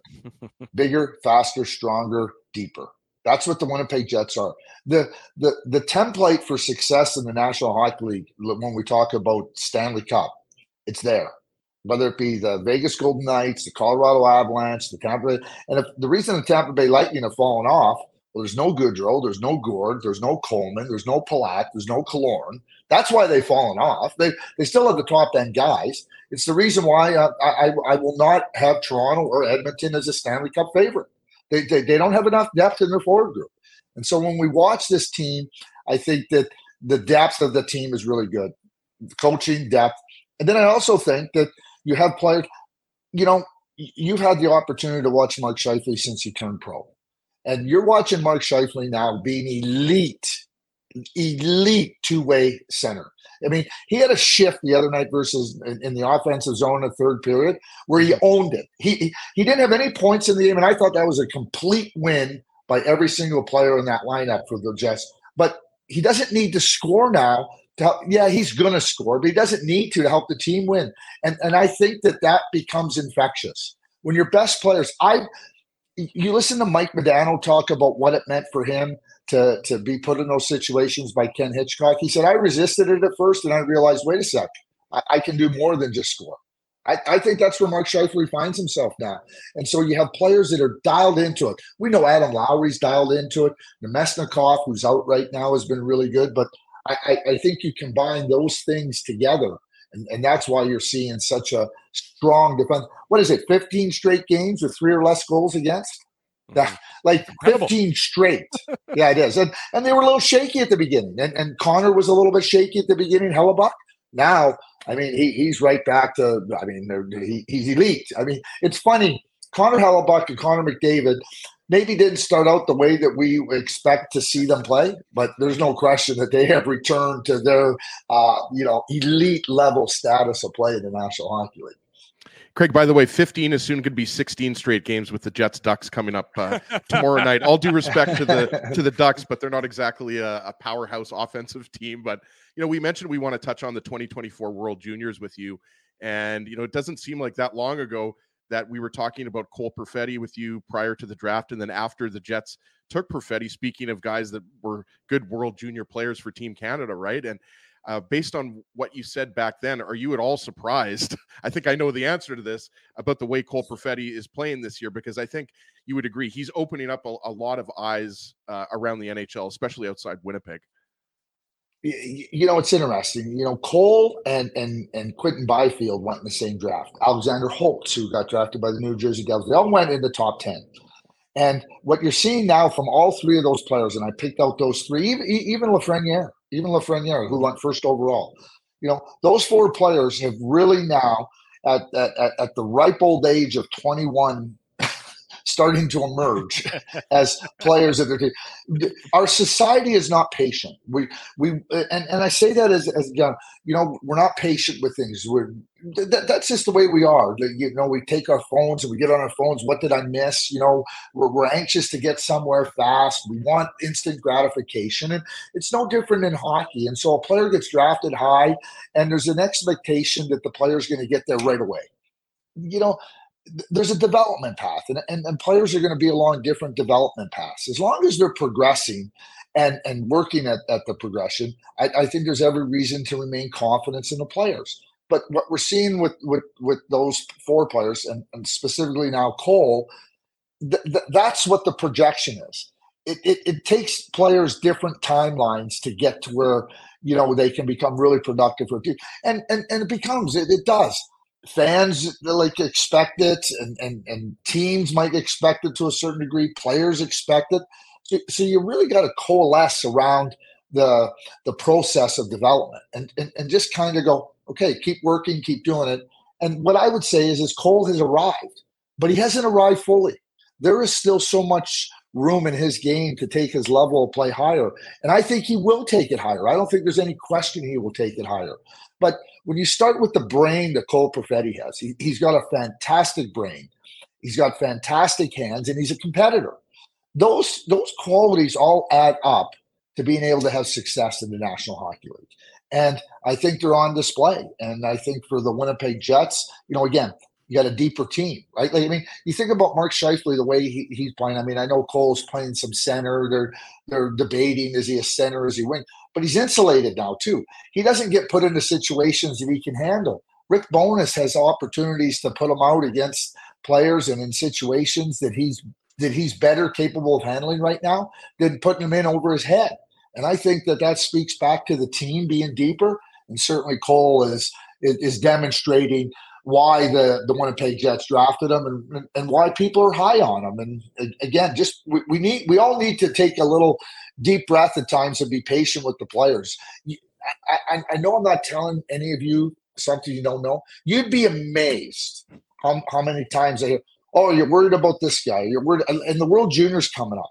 And a player will go to that tournament and go, oh, geez, that guy didn't play very good. Are you concerned? Am I concerned? No, I'm not concerned. Like it's it's a best on best tournament. Like this is a top level tournament. Not like and, and sometimes players get in there, they're a little bit green, they're a little bit wide eyed, and you know I've seen players come in a tournament that like if they're 18 and play, then the next year they come back and they're dominant. But we want to make quick judgments, and I, I, I would just say to everybody, just just watch, watch for progression, watch for, for progression, and go from there. You know, Craig, one of the things we talked about, if we were having this conversation in the summer, was the uncertainty surrounding the Winnipeg Jets. Then they signed Connor Hellebuyck mm-hmm. and, and Mark Scheifele, and it seems like things are established. Then on Monday, they signed Nino Niederreiter, and we're talking about the culture. And Rick Bowness has talked about that quite a bit, turn, changing the culture both on and off the ice. We talked about the on ice performance here, but a guy like Nino Niederreiter getting that three year deal, getting that permanence, when you hear him talk, I mean, it was an optional at, at, Hockey for All Center on Tuesday. I'm there. There's not a lot of players, media or players, but the fact is, there the reality was he was on the ice with a lot of the guys who are the fourth liners, the scratches. He's there. He's working, even though he just signed a three year deal. What are the Jets getting in a guy like that uh, who brings that both on and off culture to the room? I'm going to answer your question before I get on my rant and it doesn't take me long to get on a rant. So, but but but but your question, I, I want to answer that. You know, Nino is a really well-rounded player, and and and I think when I use the word well-rounded, he, he he's a really good skater. He's a competitor. He's got size. He can put points up on the board.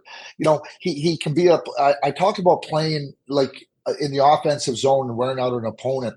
Kevin Sawyer used the uh, term on Thursday night. He said the fourth line has been full value. So let me define, and I did, I did it on the broad. I said, here's what full value means. It means that when you go out on the ice, it's not an easy shift for the opponent. The opponent is sitting on their bench going, wow, I have no chance to rest, I, mentally or physically, because it's going to be a challenge. So that third line now with, with Nino and Adam and, and Mason, I mean, that's an outstanding third line in the National Hockey League. That, that's one of the very best third lines, in my view, in the National Hockey League. And so Nino can do so many things in the game. I mean, the the pace that he plays. I mean, I, I, I said bigger, faster, stronger, deeper. Nino added when they traded for him last year. Obviously, the three Kings players added that. And, and and now and now you're now you're wearing out opponents. And, and Nino is a is a player that is no fun to play against because he's not gonna he's he's not he's not a player that's going to uh, what I would say punish you in, in, with respect to, but he leans on you. He's heavy. My dear late friend Brad McCrimmon said he hated playing against players that just leaned on you because he goes, it was just a constant. It was it was like you you're trying to shed this weight and you can't do it. And that's to me what Nino does. And and and and yes, he's got skill, and yes, he's got some. So what he is, and I think the contract's fantastic for. uh for for the Winnipeg Jets and for Nino Niederreiter but I think that that those types of players become really valuable. I will say this. I mean, I, I, I, think now Kevin probably is turning his attention to number two and number five because I think they've been really valuable, Dylan DeMelo and Brendan Dillon to this team. And, you know, as pending unrestricted free agents, as you're trying to build that culture. Now, you, you, you know, my little my, my little rant is is about and, and we heard this across the oh, players don't want to stay in Canada. Players don't want to stay in Canada. Players don't want to stay in Canada. Well, Kevin Cheveldayoff certainly has dispelled that notion, and the Winnipeg Jets have certainly dispelled that notion with Connor Hellebuyck committing long term, Mark Scheifele committing long term, Nino Niederreiter committing long term. You know, we already saw Kyle Connor committing long term, and you know, and you look at you look at an environment, you look at culture, and Nino talked about it. He goes, I look around here, I come here. He played last year. He sees Scheifele and Hellebuyck committee, and he says, "We got a good team. I want to be here." Create a good team. Be in, be in an environment where players can feel valued. I think I, I don't think there's enough credit given to Rick Bowness and his coaching staff for valuing players. You know, we all remember the end of the end of the season last year and how Mhm. frustrated Rick was, and and some blowback. But Rick values his players, and and I think that there's no way players are not going to uh, sign long term, knowing Rick Bowness is the coach, without having that belief, and, and, and I think they do. And Kevin Cheveldayoff, and I'm a I, I love Kevin, I really do. I mean, he's he's a longtime friend, and I have great respect for him. But you know, when he believed in the group heading into last season, I, I think that was important. He believed he thought we we we could take steps forward. But when he realized that no, I got to change the group, he did. And I know, I know, as a manager, sometimes why didn't you do this? Why don't you do that? Why haven't you done that? But like the first step was, I think the group can do it, and, and having belief in a group sometimes is is important. And, and then you get another answer. Kevin got another answer, and he said, "I got to change it," and he did. And kudos to him because I think the environment and the culture with the Winnipeg Jets has been really, really, really, really good. And, and listen, they got some really good young players in the system that are that, that are going to emerge here in the next 12, 18, 24 months that are just going to add to this group because this is not a group that's that's old or aging out. This is a this is a group that is really moving up as a as a real strong team in the National Hockey League. Craig, you talk about you know players moving up, the team moving up. Dylan Samberg has just continued to take strides Mm-hmm. on on the back end for the Winnipeg Jets. You know, as he continues to develop, because really still only his second full season, as he continues to t- to develop, what are you?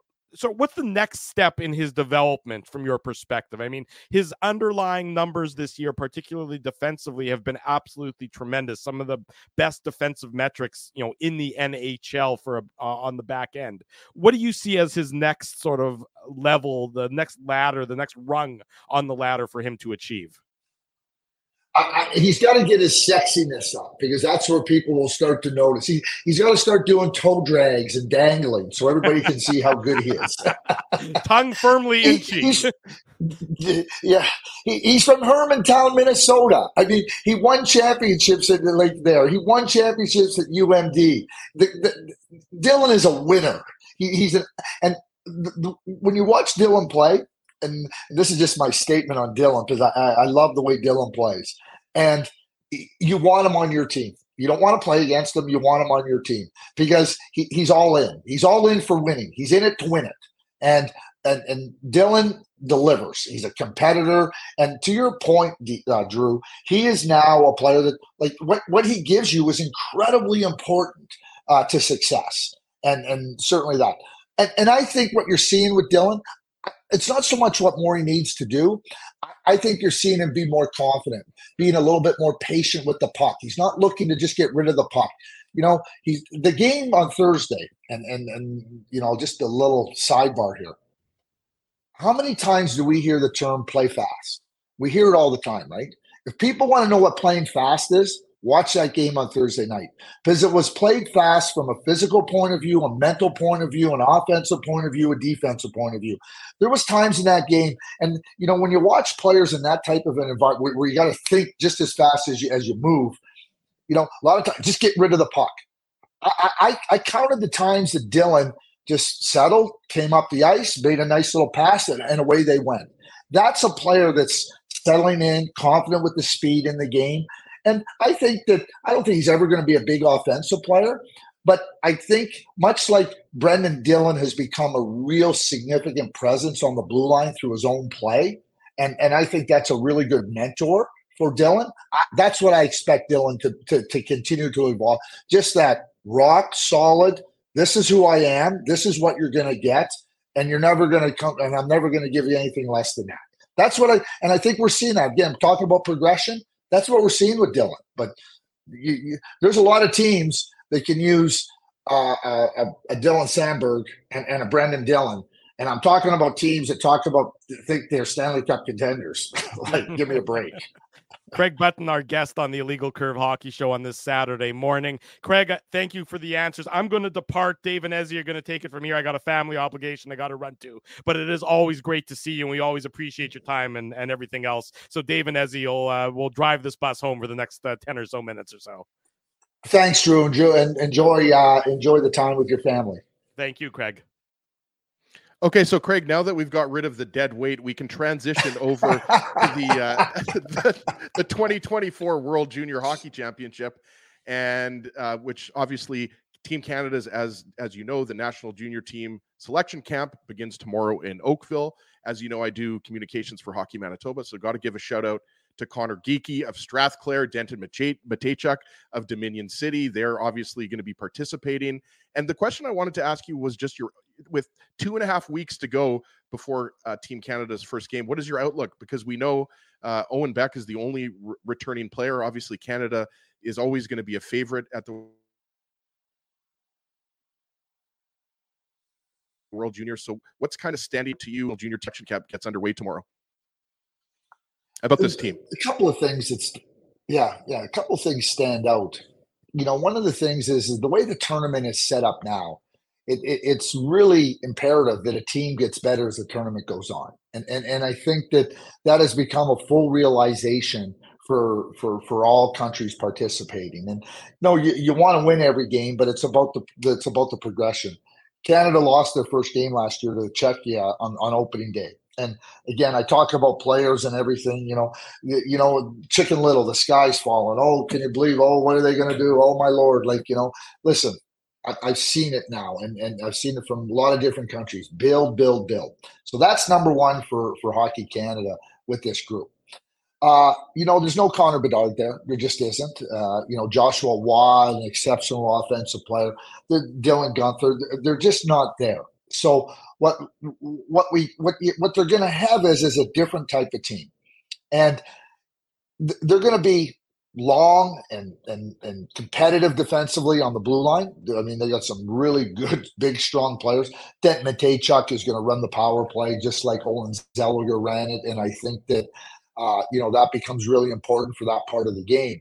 But they're going to be big in the middle of the ice. They obviously they have some skill in some of their forwards, but they want to be bigger on the walls than smaller. The, the, the skilled guys are going to play in the top part of the, the thing, and then they're going to be big and hard to play against you know, we talk about top six, bottom six. It's going to be a top nine, and they want to have a really hard fourth line, a hard fourth line that go like like a Morgan Barron, David Gustafsson, you know, that type of a fourth line, like you know, that goes out there and grinds you and, and like makes life really, really difficult for you. And you know, you I mean, Axel has come in and played really well in the absence of Rasmus Kupari, and you know, been really good with his speed but that, they want to have a hard fourth line, not, not not a top not a top nine and old fourth line goes out there. They want that fourth line to go out and, and, and really be hard to play against. The goaltending might be a little bit unknown, but that's not the first time Canada's gone into a tournament with with with what I would consider unknown goaltending. It's known to them, and and uh, Mathis Rousseau is a really good goaltender in Halifax. Joel Hofer, there's a Manitoba shout out again. Let's not forget in 2020 that he he, he him and uh, and uh, Daws came into the. Mm-hmm. They weren't well known. Daws got the start in that tournament. Again, Canada lost, and then Hofer took it over right to the gold medal. They have really mm-hmm. good, dependable goaltending. They really do. And Domenic DiVincentiis, Winnipeg Jets draft pick, you know, it, to me, uh, Rousseau and, and, and Dom are going to be the, the two goaltenders. That's a good spot. They've both been really good. And, and I think that the team can rely on steady, consistent, mature goaltending. The blue line's going to be longer and, and hard to play against. They're going to defend the middle of the ice. Everybody talks about the big ice. No, no, no, no, no. The big you don't have to worry about outside the dots. Go play out there. Go play out there. You know, it's like going on Lake Manitoba. Go out there. I don't care where you are. you know, here's our net. Here's the front of the net, and we're going to defend this hard. And and that's it. like don't buy into any of this big ice stuff. Like you got to play inside the dots. And and and these players are going to uh, are going to defend hard inside the dots, are going to attack inside the dots offensively. I think I think USA and Sweden start off the tournament as co-favorites. They've won the last two U18 championships. They both played in, in the championship game of the U18. Uh, Sweden beating USA in uh, 2022 and USA beating Sweden in 2023. So th- their mature teams are good teams. You're right. Canada will always be competitive. And I think that there's a lot of confidence in the group. And one of the things that I think becomes really important for Team Canada is being encouraged to be who you are. You're not going to be last year's team. And I think Alan Letang and the, and the management group are going to really emphasize that with the with the play and let them be their own like have their own identity in their own group. And I, I listen, they're going to be they're they're going to be uh, playing they're going to be playing on the fourth in a semifinal. I have no doubt about that. And I think that from there, that's where you hope your game is in order and let's go. Well, hopefully we'll be listening. To, I believe Dennis is doing the broadcast again, so hopefully we'll be hearing our friend Dennis Beyak making the call. Always oh, iconic. You'll be hearing him. You'll yeah, be hearing him.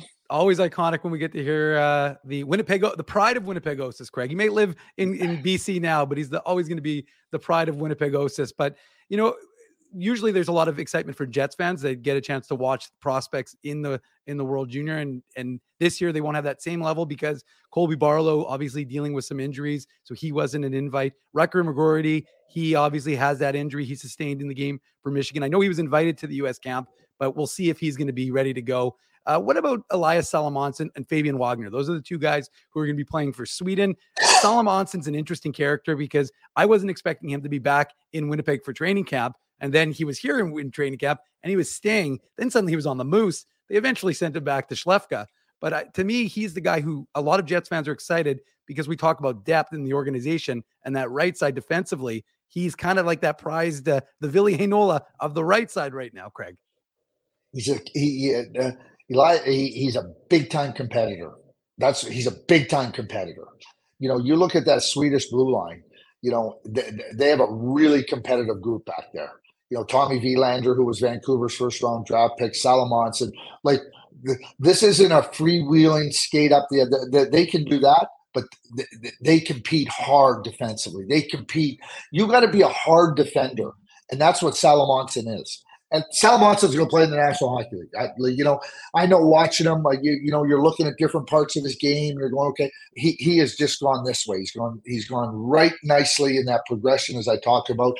I, I, I believe he will be an NHL player, a regular NHL player. But good hard defending and not not hesitant to jump in the attack. You know, if I had to use just kind of a Winnipeg Jets comparable, you think about when they acquired Dylan DeMelo so Dylan, okay, what type of defenseman is he? Okay, you know, four five, right? Well, you watch Dylan play now. Dylan's not afraid to jump into the attack. He he he competes hard. He plays like in the defensive zone, but he and that's what uh, that, that's how Salomonsson plays. He plays that kind of style of game, and he'll be really good. Fabian Wagner is going to be a really important part of this team. The, the you know, he was part of the team that won the gold medal to U18. You know, he returns. He he knows what the tournament's about. And I think that, you know, he's quick, he's fast, he can and and again, we talk about depth in your lineup. That's what the Swedes have. They have lots of depth through their lineup. And it allows Fabian to get in there and, and, and contribute offensively. And, you know, I'll just finish with Rutger. And I have a man crush on Rutger, just like I have a man crush on Colby. And Colby would be on the team if he if he had run uh, into the injuries. Rutger will be the captain of USA if, uh, if if he's able to play, and and maybe they should just have him there anyway to be the captain because his leadership is, is, is unbelievable and his spirit is infectious. So I know they're really and and it might be a case. It really might be a case where he he goes over there. Maybe he doesn't play the first couple of games. You know, as he tries to ramp up if, if the if the injury is progressing in, in, in a manner that's uh, that's satisfactory to everybody, Jets included. Jets are a part of this evaluation with mm-hmm. Rutger McGroarty as they should be. University of Michigan, obviously, but don't don't be surprised if, if he's making that progress that maybe he doesn't play game one or two, but you know they're they're getting him ramped up to come back, uh, you know, and you know a little bit uh, later in the tournament. Well, Craig, you might have a man crush on Barlow and Rutger McGroarty, but we have a man crush on you, and we always appreciate. and your spirit is also infectious, Craig. oh, we thanks, Ezra. I, I really appreciate that. well, we we always appreciate whenever you can join us on on a Saturday morning. And you know what, Craig, I actually meant to ask you when you were in the press box, but I didn't want to interrupt you because I knew you're doing TSN stuff. I was like, you're welcome to join us on a post game show anytime you want. If you're here in Winnipeg or anytime really, you can always join us at, for a chat for the post game show you're never interrupting me. Just, just honestly, like I'm up there, you know. Like I mean, listen, Freddie Maslachuk, who's just a wonderful person. I mean, a lot of times he's, he's dragging me. Craig, we need you here in three minutes. We need you here. So don't worry, don't worry about that. Like you always, just always do that. And and and so I'll finish with this. You know, wishing wishing uh, everybody you know best of the holiday season and and certainly a prosperous New Year. But Ezra, my questions for you where's Shohei's plane going to land? yeah. yeah. I, well, I was joking that I'm the biggest Blue Jays fan ever wearing this hat. I'm obviously a bit of a, a bandwagon Fairweather fan, but uh, yeah, I, I just found out recently that actually wasn't Shohei's plane. So it's pretty funny. Hassan Hassan Remus had the the flight path up on Winnipeg Sports Talk yesterday. It's pretty funny, but I, I think you'd agree, Craig, that this is the biggest signing in in Canadian sports history. I think Twitter almost blew up yesterday. Is he going to sign though?